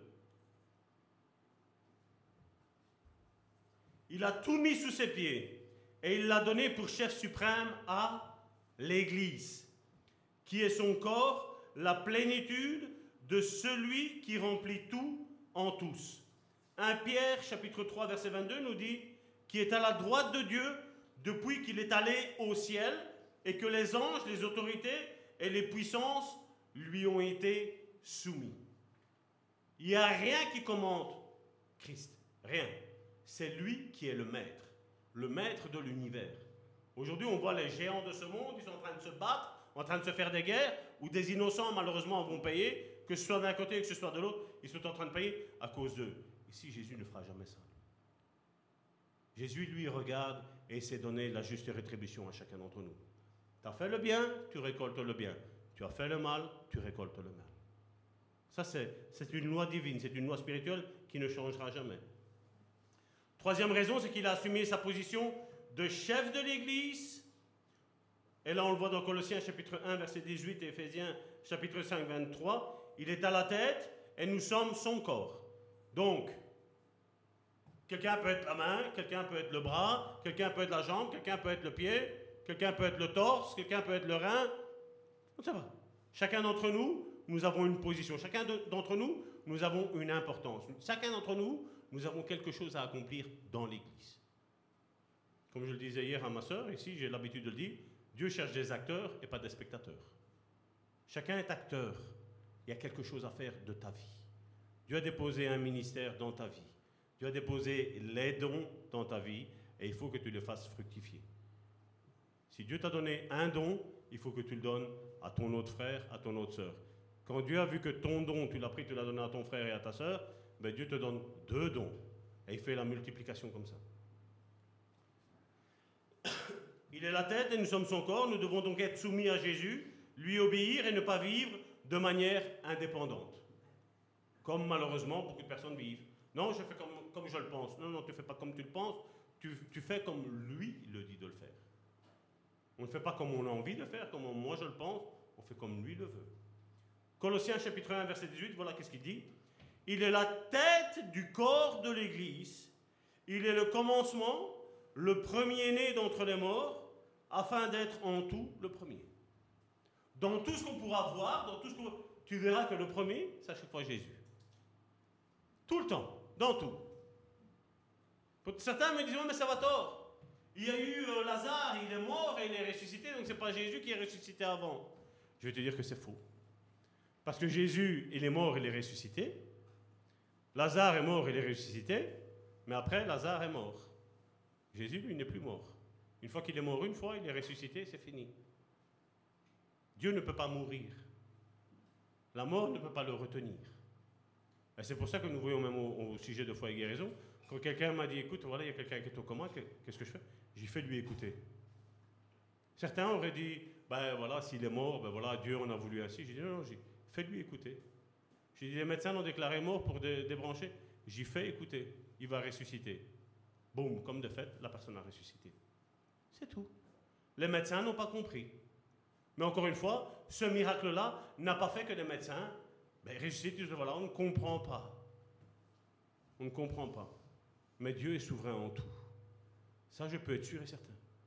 À mon Dieu, rien ne lui est impossible. Il dit et la chose, elle existe. Et il ne change pas d'avis. Il ne regrette jamais. Ça, j'en suis persuadé. Et s'il t'a sauvé, c'est parce qu'il sait que tu es capable d'accomplir la mission pour laquelle il t'a créé. Il le sait. Toi, tu ne le sais pas. Mais lui, le sait que tu es capable. Petite chenille, tu vas te transformer en papillon? Vous pouvez dire Amen. Hein? Dites-lui, je veux prendre mon envol. Je veux le prendre. Voilà, c'est comme ça qu'on doit agir. Ce sont les violents qui s'emparent du royaume de Dieu. Qu'est-ce qui est impossible à Dieu? Rien. Et pourquoi on nous dit, ouais, mais le Seigneur, si. Non, il n'y a pas de mais. Par ses meurtrissures, je suis guéri. Par ses meurtrissures, je suis pardonné. Par ses meurtrissures, je suis aimé. Peu importe ce que mon âme elle ressent, je ne me sens pas aimé. Mets tes, émotions de côté. Dis, par ses meurtrissures, je suis aimé. Je suis voulu, j'ai été appelé, j'ai été consacré. J'ai un destin, j'ai une destinée, j'ai un point A et j'ai un point B. Le point A, c'est le jour où je suis né. Le point B, c'est pas ma mort. Le point B, c'est le paradis que Dieu m'offre gratuitement. J'aurais rien mérité, mais Dieu me le donne gratuitement parce qu'il m'a aimé. Et toute la gloire ne revient pas à moi, mais à lui, parce que lui nous aime. Et la Bible nous le dit, il a été chercher les choses folles de ce monde pour confondre les sages et les intelligents. Je suis sûr et certain que mes profs n'auraient jamais pensé que j'aurais devenir un jour prédicateur de l'évangile. Jamais j'aurais pensé. Mais Dieu, lui, le savait. Dieu le savait, lui. Et peut-être toi, tu te vois, moi, je me regardais aussi. On m'a jamais dit que j'allais devenir prédicateur. Mais quand on m'a dit, voilà, commence à porter la parole, j'ai dit, qui, moi Et quand j'ai commencé la première et je vois des dizaines de personnes commencer à pleurer, je dis, oula. Je dis, Seigneur, moi j'ai rien fait. Hein. Le Seigneur, il me disait, c'est mon onction qui parle au travers de ta bouche.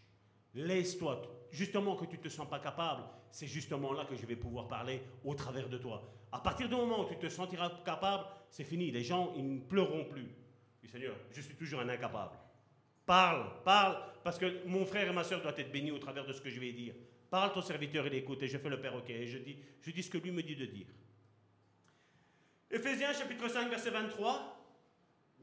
Car le mari est le chef de la femme, comme Christ est le chef de l'Église. Les prédicateurs aiment ça. Le mari est le chef de la femme. Ah, je suis pasteur. Mais qu'est-ce qu'il est mis là? Comme Christ est le chef de l'Église.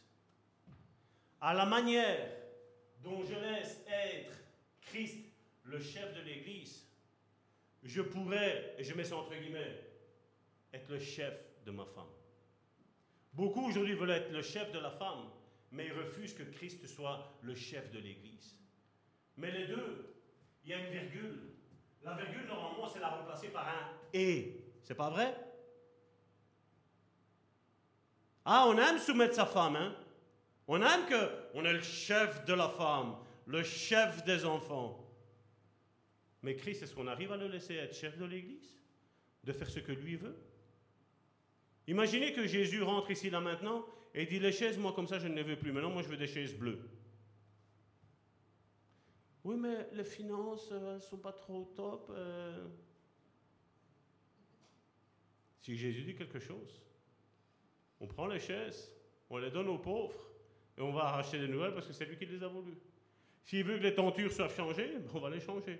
S'il a envie que les, les couleurs soient changées, ben, on va les changer parce que c'est lui le chef. Quand le maître il commande, les serviteurs que nous sommes, nous tous, serviteurs, je ne parle pas d'un serviteur de Dieu, je parle de serviteurs que nous sommes tous, ben, nous obéissons à ce que le maître dit. On lui dit pas, non, non, vas-y, fais-le toi, mets-toi en couleur. Tu veux en bleu, mets-toi en bleu. Non, non, c'est à nous à le faire. Lui commande et nous, nous faisons. Lui commande, il est la tête, il est la bouche, et nous, nous sommes les bras et les jambes qui nous activons à faire des choses. Nous sommes le corps qui bougeons. Malheureusement, aujourd'hui, quand on pense qu'on est pasteur ou je ne sais pas qui, on pense qu'on est arrivé je ne sais pas où. Je veux dire que quand Jésus commande quelque chose, on fait comme lui dit et c'est tout. Je dis, moi-même, ça m'est arrivé de ne pas prêcher ce que j'avais prévu. Peu importe. C'est lui qui commande, c'est lui qui. On va faire comme lui demande et pas comme moi je demande de le faire. Non. Il a envoyé le Saint-Esprit, quatrième raison, à son Église. Et là, on le voit dans Actes chapitre 2, verset 33 et Jean chapitre 16, verset 7. Et cet événement est la preuve tangible que le Père a accepté l'œuvre de la rédemption et a accueilli Jésus à sa droite. Actes chapitre 2, verset 33. Élevé par la droite de Dieu, qu'est-ce qu'il est mis là? Élevé par la droite de Dieu. C'est quoi qui l'a fait soulever? La main de Dieu. La droite de Dieu, la main de Dieu l'a soulevé Jésus de terre. Et c'est ce qu'on a vu. C'est que les gens, ils étaient en train de regarder, oh Jésus, il monte au ciel. Et deux anges sont apparus, qu'est-ce que vous faites? Qu'est-ce que vous regardez, homme galiléen Qu'est-ce que vous le regardez monter comme ça? Il dit, de la même manière qu'il est monté, il va redescendre. Mais allez faire ce, pourquoi il vous a commandé. Et les apôtres, même Pierre, l'orgueilleux, vous savez Pierre, moi, Pierre, le premier, le chef de l'église, à qui il m'a donné, il m'a donné les clés de l'église. Qu'est-ce qu'il a fait? Ok, ok, on y va. On va prêcher l'évangile. Première prédication, bah, des milliers d'âmes converties. Il a compris. Il y a eu un changement radical quand il a vu Jésus monter à la droite du Père. Étienne l'a vu. Le premier martyr chrétien a vu Jésus à la droite du Père. Ce n'est pas, pas des fables que nous sommes en train de suivre. C'est, une vérité. C'est, du spirituel que nous sommes en train de faire. Et Dieu nous appelle à croire sans condition. Et pas comme aujourd'hui. Non, non, il ne faut pas prendre ça, euh, vous savez, tout, au, euh, tout à la lettre. euh, c'est dans un sens spirituel, c'est dans un sens caché, c'est comme si. Non, non, non, non, non, non. Quand Jésus va revenir, la Bible nous dit, tout œil le verra.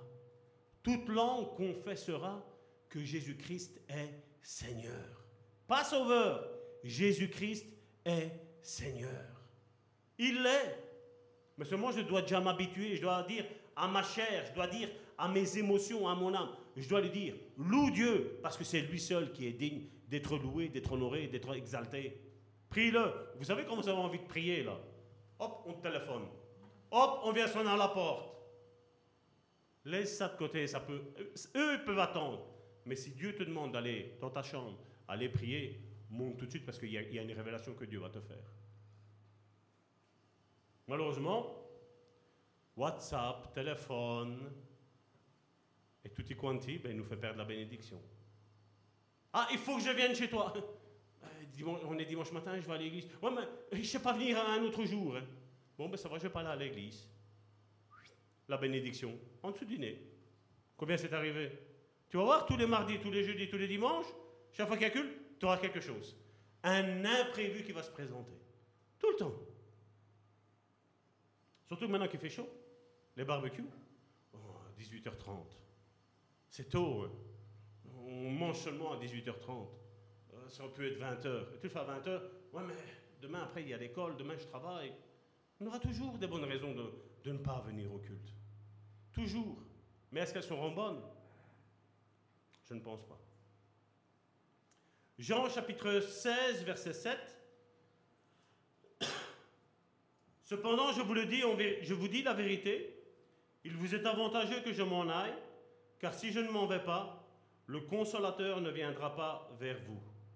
Mais si je m'en vais, je vous l'enverrai. Il nous dit que c'est avantageux que lui monte à la droite du Père, parce que sinon le Saint-Esprit ne sait pas descendre. Alors quand nous nous disons, ah, il y a Jésus qui est ici, si Jésus est là, le Saint-Esprit n'est pas là. Parce que l'ordre biblique, c'est quoi? Dieu le Père, le Fils à la droite et le Saint-Esprit sur cette terre. Et il agit.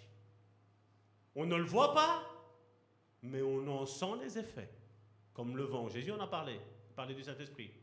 Il dit, le vent, tu ne vois pas, tu ne le vois pas, mais, fais, mais tu vois les effets.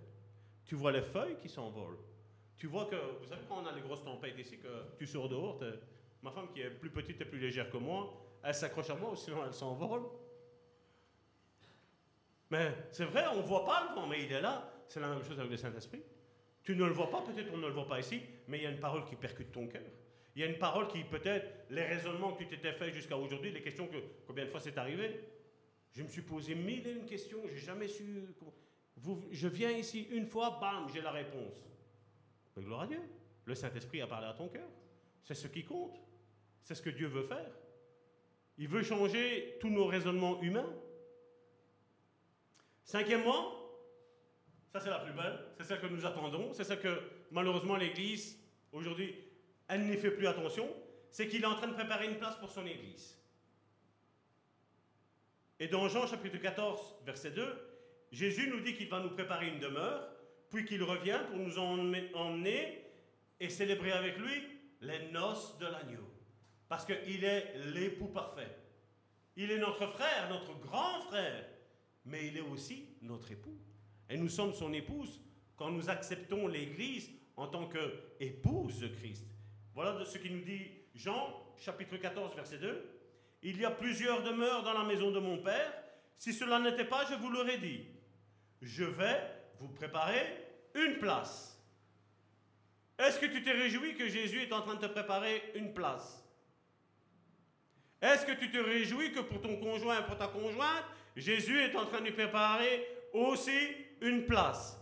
Est-ce que tu te réjouis que pour tes enfants, il lui prépare aussi une place? Est-ce que tu es content que pour tes voisins, il leur prépare aussi une place? Dans cette maison-là, il y a de la place pour tout le monde. Tout le monde peut venir parce que Jésus n'est pas venu condamner, mais il est venu sauver. Sauver l'humanité qui va droit contre un mur. Et je vois qu'on l'a même transpercé, loin. Ils l'ont même transpercé, je ne je m'identifie pas. Ils ont transpercé ce mur. Et je, je pense qu'il est temps de dire, revenez en arrière parce que Jésus va soigner vos blessures. Il est temps de revenir en arrière. Sixième raison, il prépare l'Église pour le paradis. Et là, on le voit dans Éphésiens chapitre 25, euh, Éphésiens chapitre 5, versets 25 à 27. Ah, ça que j'aime. Marie, aimez vos femmes. C'est pas ça? Si. Hein. Pourquoi tu fais? Marie, aimez vos femmes comme Christ a aimé l'Église et s'est livré lui-même pour elle, afin de la sanctifier par la parole, après l'avoir purifiée par le baptême d'eau. Verset 27, afin de faire paraître devant lui cette Église glorieuse. Dites-moi, toutes les églises sont glorieuses aujourd'hui? Je crois qu'il y a du travail pour l'Église. Je ne vais pas parler des autres, je vais parler pour celle-ci. Il y a du travail pour l'Église. Une Église glorieuse. Qu'est-ce qu'une Église glorieuse? Ben, C'est où tous les membres sont actifs dans l'Église. Où tout le monde fait ce pourquoi il est appelé. Où le don que Dieu l'a mis, ben, il le met au service des autres. C'est ça l'Église. Hein? Cette Église glorieuse, sans tâche. Il paraît que ce n'est pas possible d'être sans tâche. On va retirer ce verset-là de la Bible? Je ne pense pas, je pense pas qu'on puisse le faire. Il y a une malédiction qui est attachée. Cette Église sans tâche, ni ride, ni rien de semblable, mais sainte et irrépréhensible. Ça veut dire quoi, irrépréhensible? On ne peut rien lui dire. Voilà à quoi toi et moi nous sommes appelés. L'Église, c'est pas que Salvatore. L'Église, c'est toi et moi. L'Église, c'est nous. Une Église sainte et irrépréhensible. Et aujourd'hui, le, langage théologique nous dit non, c'est pas possible. Non, il y avait juste de l'encre dans un bic, ils l'ont juste écrit pour ça, quoi. Non, non, il faut dire c'est possible. Si la Bible le dit, c'est que c'est possible. Mais je dois y mettre du mien. Moi, Salvatore, je dois y mettre du mien. Toi, tu y mets du tien. C'est possible d'y arriver. C'est possible. La septième raison, c'est qu'il est le précurseur de tous ceux qui croient. Et là, on le voit dans 1 Corinthiens chapitre 15, verset 23. Mais chacun en son rang, donc c'est en son rang, ça veut dire dans le ministère dans lequel il est appelé, mais chacun en son rang, Christ comme prémisse pour ceux qui appartiennent à Christ lors de son avènement. On prêche, on prie, Seigneur, viens. Et quand le Seigneur dit, j'arrive, oh, si je suis pas prêt? C'est pas vrai? Si j'ai cette question-là, et si je suis pas prêt, il faut que j'aille dans ma chambre et dire, Seigneur, dans quel domaine je ne suis pas prêt? Parce que je veux, je veux que quand tu reviennes, quand ces yeux vont ces cieux vont s'ouvrir, j'ai envie d'être prêt. Parce que je crois que tu viens et que tu viens rechercher cette église sans tache ni ride et je veux y faire partie. Et malheureusement, dans les temps qui arrivent, là maintenant, beaucoup sont à une place comme celle-ci et vont rester. Et peut-être des gens du peuple, eux, vont partir. Pourquoi? Parce que ben, des fois, on a des prétentions d'être pasteur, d'avoir un ministre, évangéliste, euh, prophète, euh, apôtre, docteur. Mais on ne vit pas. On ne vit pas ce qu'on dit. Et le tout, c'est de savoir, est-ce que je suis prêt? Est-ce que je suis prêt à la rencontre de mon Dieu? Vous savez, on peut être en train de parler ici, il y a une météorite qui tombe, bam, juste dans l'église, je vais où? Il y a deux places. Il y a deux places, mais il y en a une place qui m'est attribuée grâce ou à cause de ce que j'aurais fait. Grâce, si je me serais calqué sur la parole de Dieu, ben le paradis est là. Mais si je ne me calque pas, à cause que je ne me suis pas calqué, c'est l'enfer. Donc Christ est les prémices en tout. Tout ce que nous vivons, il l'a déjà vécu. Jésus a donc été le premier monté au ciel avec un corps ressuscité. Vous vous rappelez On a parlé la semaine dernière. Il a dit Ne me touche pas, je ne suis pas encore monté auprès du Père. On l'a vu qu'il a dû aller dans le sanctuaire. Et hop, là, il a, il a purifié le sanctuaire qu'Aaron avait sali. Il avait été le premier ministre, sacrificateur, qui a sali en parlant mal de Moïse, en parlant avec sa sœur Myriam. Et Christ est venu nettoyer le sanctuaire afin que tout soit propre en haut et que ce soit prêt pour quand on arrive. Quand on va arriver, qu'on va voir le temple comme il était le premier temple qu'il y avait de Jérusalem, avec le lieu saint, le lieu très saint et, les parvis, ben, nous allons le voir comme ça. Et quand nous allons voir le lieu très saint, nous allons voir ben, qu'il y a, sur ce lieu très saint, il y a le sang de l'agneau qui aura purifié le sanctuaire. On ne parlera plus de, ce qu'Aaron a fait. Là, aujourd'hui, on en parle parce que ça nous sert pour nous ici aujourd'hui. Parce qu'aujourd'hui, il y a eu combien de Aaron euh, qui n'ont pas purifié, je veux dire, le lieu très saint, c'est-à-dire l'esprit. Je voudrais d'ailleurs vous dire, la Bible nous parle que nous sommes le temple du Saint-Esprit. Quand Dieu parle que nous sommes le temple du Saint-Esprit, qu'est-ce qu'il voit? Ben, Il voit le temple qui avait, le premier temple qu'il y avait. Lieu très saint, lieu saint et les parvis. Nous, nous sommes esprit, âme et corps. L'esprit représente le lieu très saint, l'âme représente le lieu saint, et les parvis, ça représente notre chair. Dans quel état est notre chair? Dans quel état est notre âme? Dans quel état est notre esprit? Certains disent non, mais moi je fais des péchés, c'est juste pour salir la chair. Un Thessalonicien, je n'ai pas pris ici, un Thessalonicien chapitre 5 verset 23 nous dit que tout votre être entier, l'esprit, l'âme et le corps soient trouvés irrépréhensibles pour l'avènement du Seigneur. Donc tout doit être propre. Il n'y a pas de péchés qu'on fait dans la chair. Non, parce que la chair va contaminer les émotions et les émotions vont contaminer l'esprit.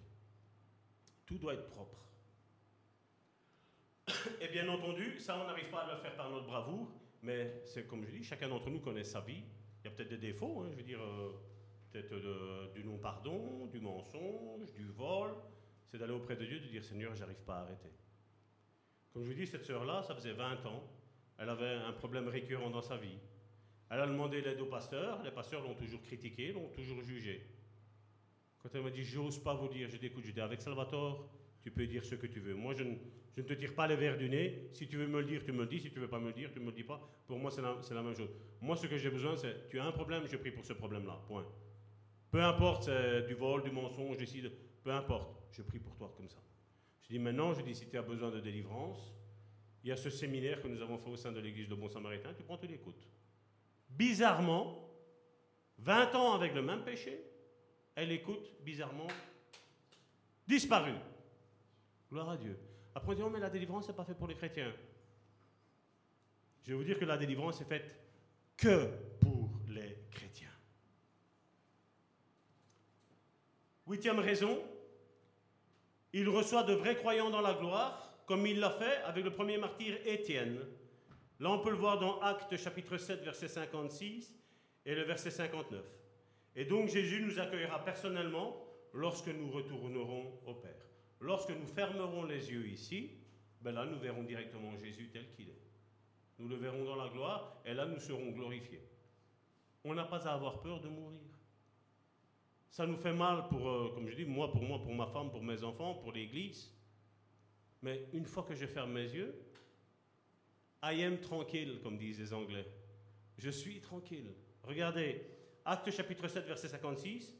Et il dit, voici, je vois les cieux ouverts, c'est Étienne qui parle, et le Fils de l'homme debout à la droite de Dieu. Et au verset 59, et il lapidait Étienne qui priait et disait, Seigneur Jésus, reçois mon esprit. Étienne avait compris. Mais on peut voir quelques versets auparavant que Étienne était un homme rempli du feu de l'Esprit Saint. Il avait une vie sainte, il, avait, il y avait du, des bons témoignages à son encontre. Et là, qu'est-ce qui se passe? La rétribution lui appartient. Il n'a pas été beaucoup de temps chrétien. Je vais vous dire, pour lui, gloire à Dieu. Parce que ben voilà, il n'a pas eu à subir je dire, un petit peu le caractère des chrétiens, vous savez. Les chrétiens ne sont pas si faciles que ça. hein. Surtout qu'on n'est pas tout à fait né de nouveau. Quand on, vous juge, on vous critique, on, on médit derrière. Gloire à Dieu, lui n'a pas eu à subir ça. Mais qu'est-ce qui s'est passé? Il a vu la gloire. Et quand toi et moi nous mourrons, nous verrons la gloire, nous verrons Jésus tel qu'il est. La neuvième raison, servez Dieu comme notre souverain sacrificateur. Et là, on le voit dans Hébreu, chapitre 4, du verset 15 à 16. Puis, il y a Romains, chapitre 8, verset 34, et Hébreu 7, 25. Et donc, on va lire ces trois versets rapidement.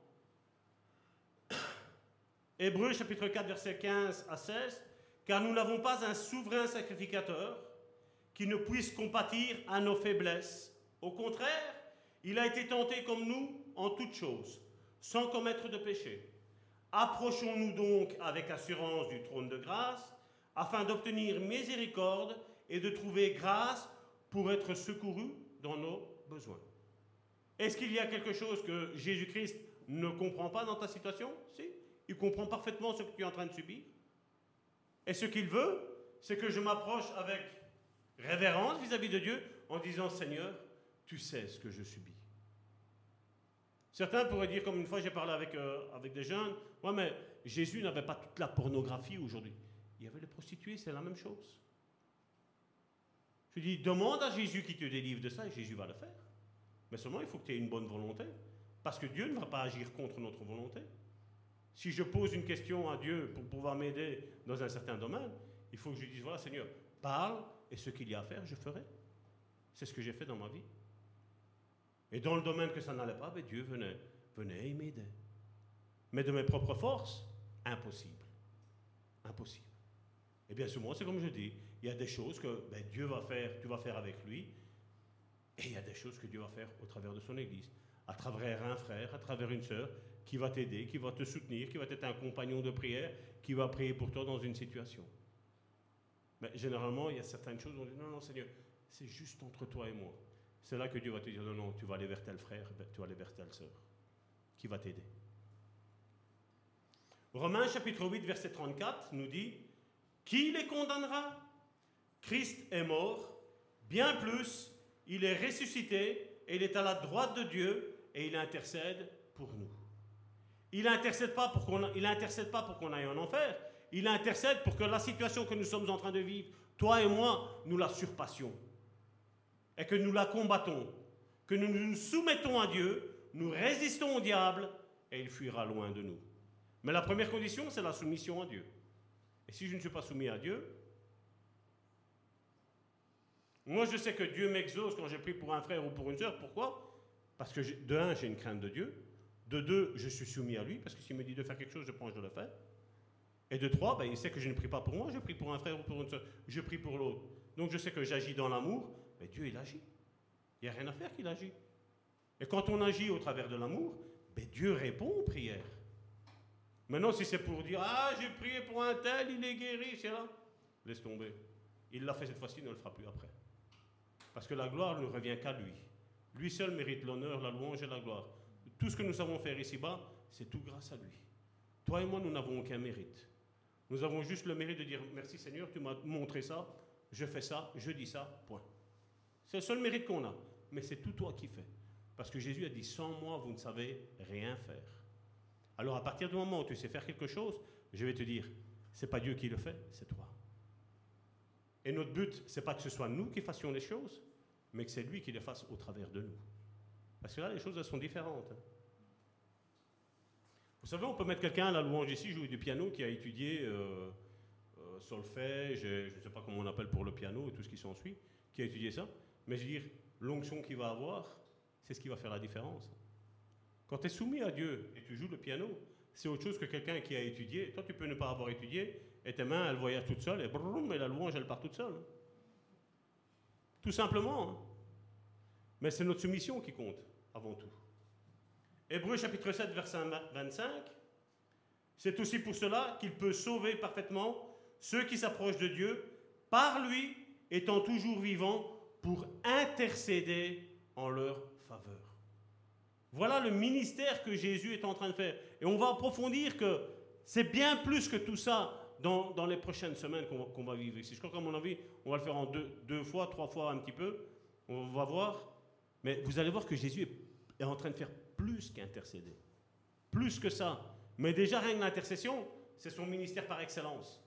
C'est ce qui t'aide à toi à rentrer pleinement dans ta mer. Elle est ouverte en deux, le sable est bien sec. Tu passes de l'autre côté, et bram, la mer, elle se renferme sur tes ennemis. Point.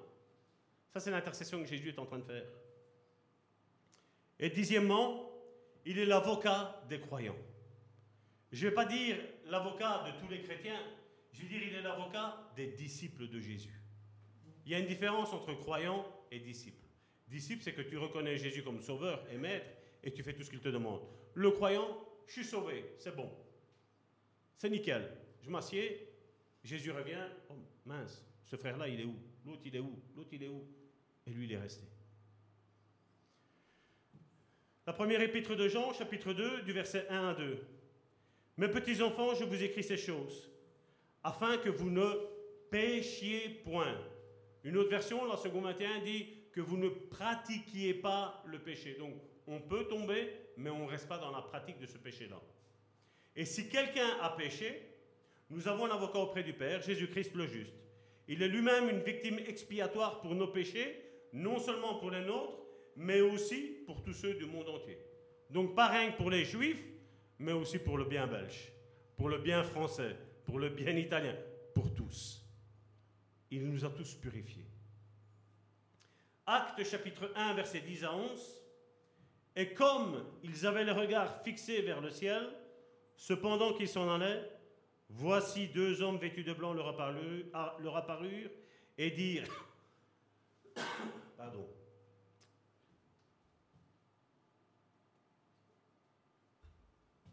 Hommes galiléens, pourquoi vous arrêtez-vous à regarder le ciel? Ce Jésus qui a été enlevé au ciel du milieu de vous viendra de la même manière que vous l'avez vu allant au ciel. Ça, c'est la parole des deux anges. Et donc là, nous avons la certitude que la seconde venue de Christ, elle est certaine. Il n'y a rien qui va empêcher ça. Le diable peut danser le cha-cha-cha, le tralala et tout ce qu'il veut avec ces gens. Jésus a dit qu'il reviendrait, les anges l'ont dit, Jésus l'a dit et il va revenir. Ça, c'est une chose certaine. Les gens sont en train de dire, ouais, mais l'enlèvement, c'est de l'utopie, c'était des trucs des évangéliques de l'ancien temps. Si Jésus a dit qu'il revenait une seconde fois, il va revenir. Et d'ailleurs, il va arriver sur le mont des Oliviers. Il va poser la plante de ses pieds là-dessus, nous dit le livre de Zacharie, si mes souvenirs sont bons. Il va le poser dessus et la montagne va se fondre en deux. Quelle puissance, mon Jésus. Nous, on arrive à monter sur les montagnes, mais on fracasse rien. Mais Jésus, quand il va la poser, il va séparer une montagne en deux. Est-ce que ton Jésus est faible? Oh non. Notre Jésus, il est extrêmement fort. Et ton problème n'est rien. On avait parlé, c'était mardi, si mes souvenirs sont bons.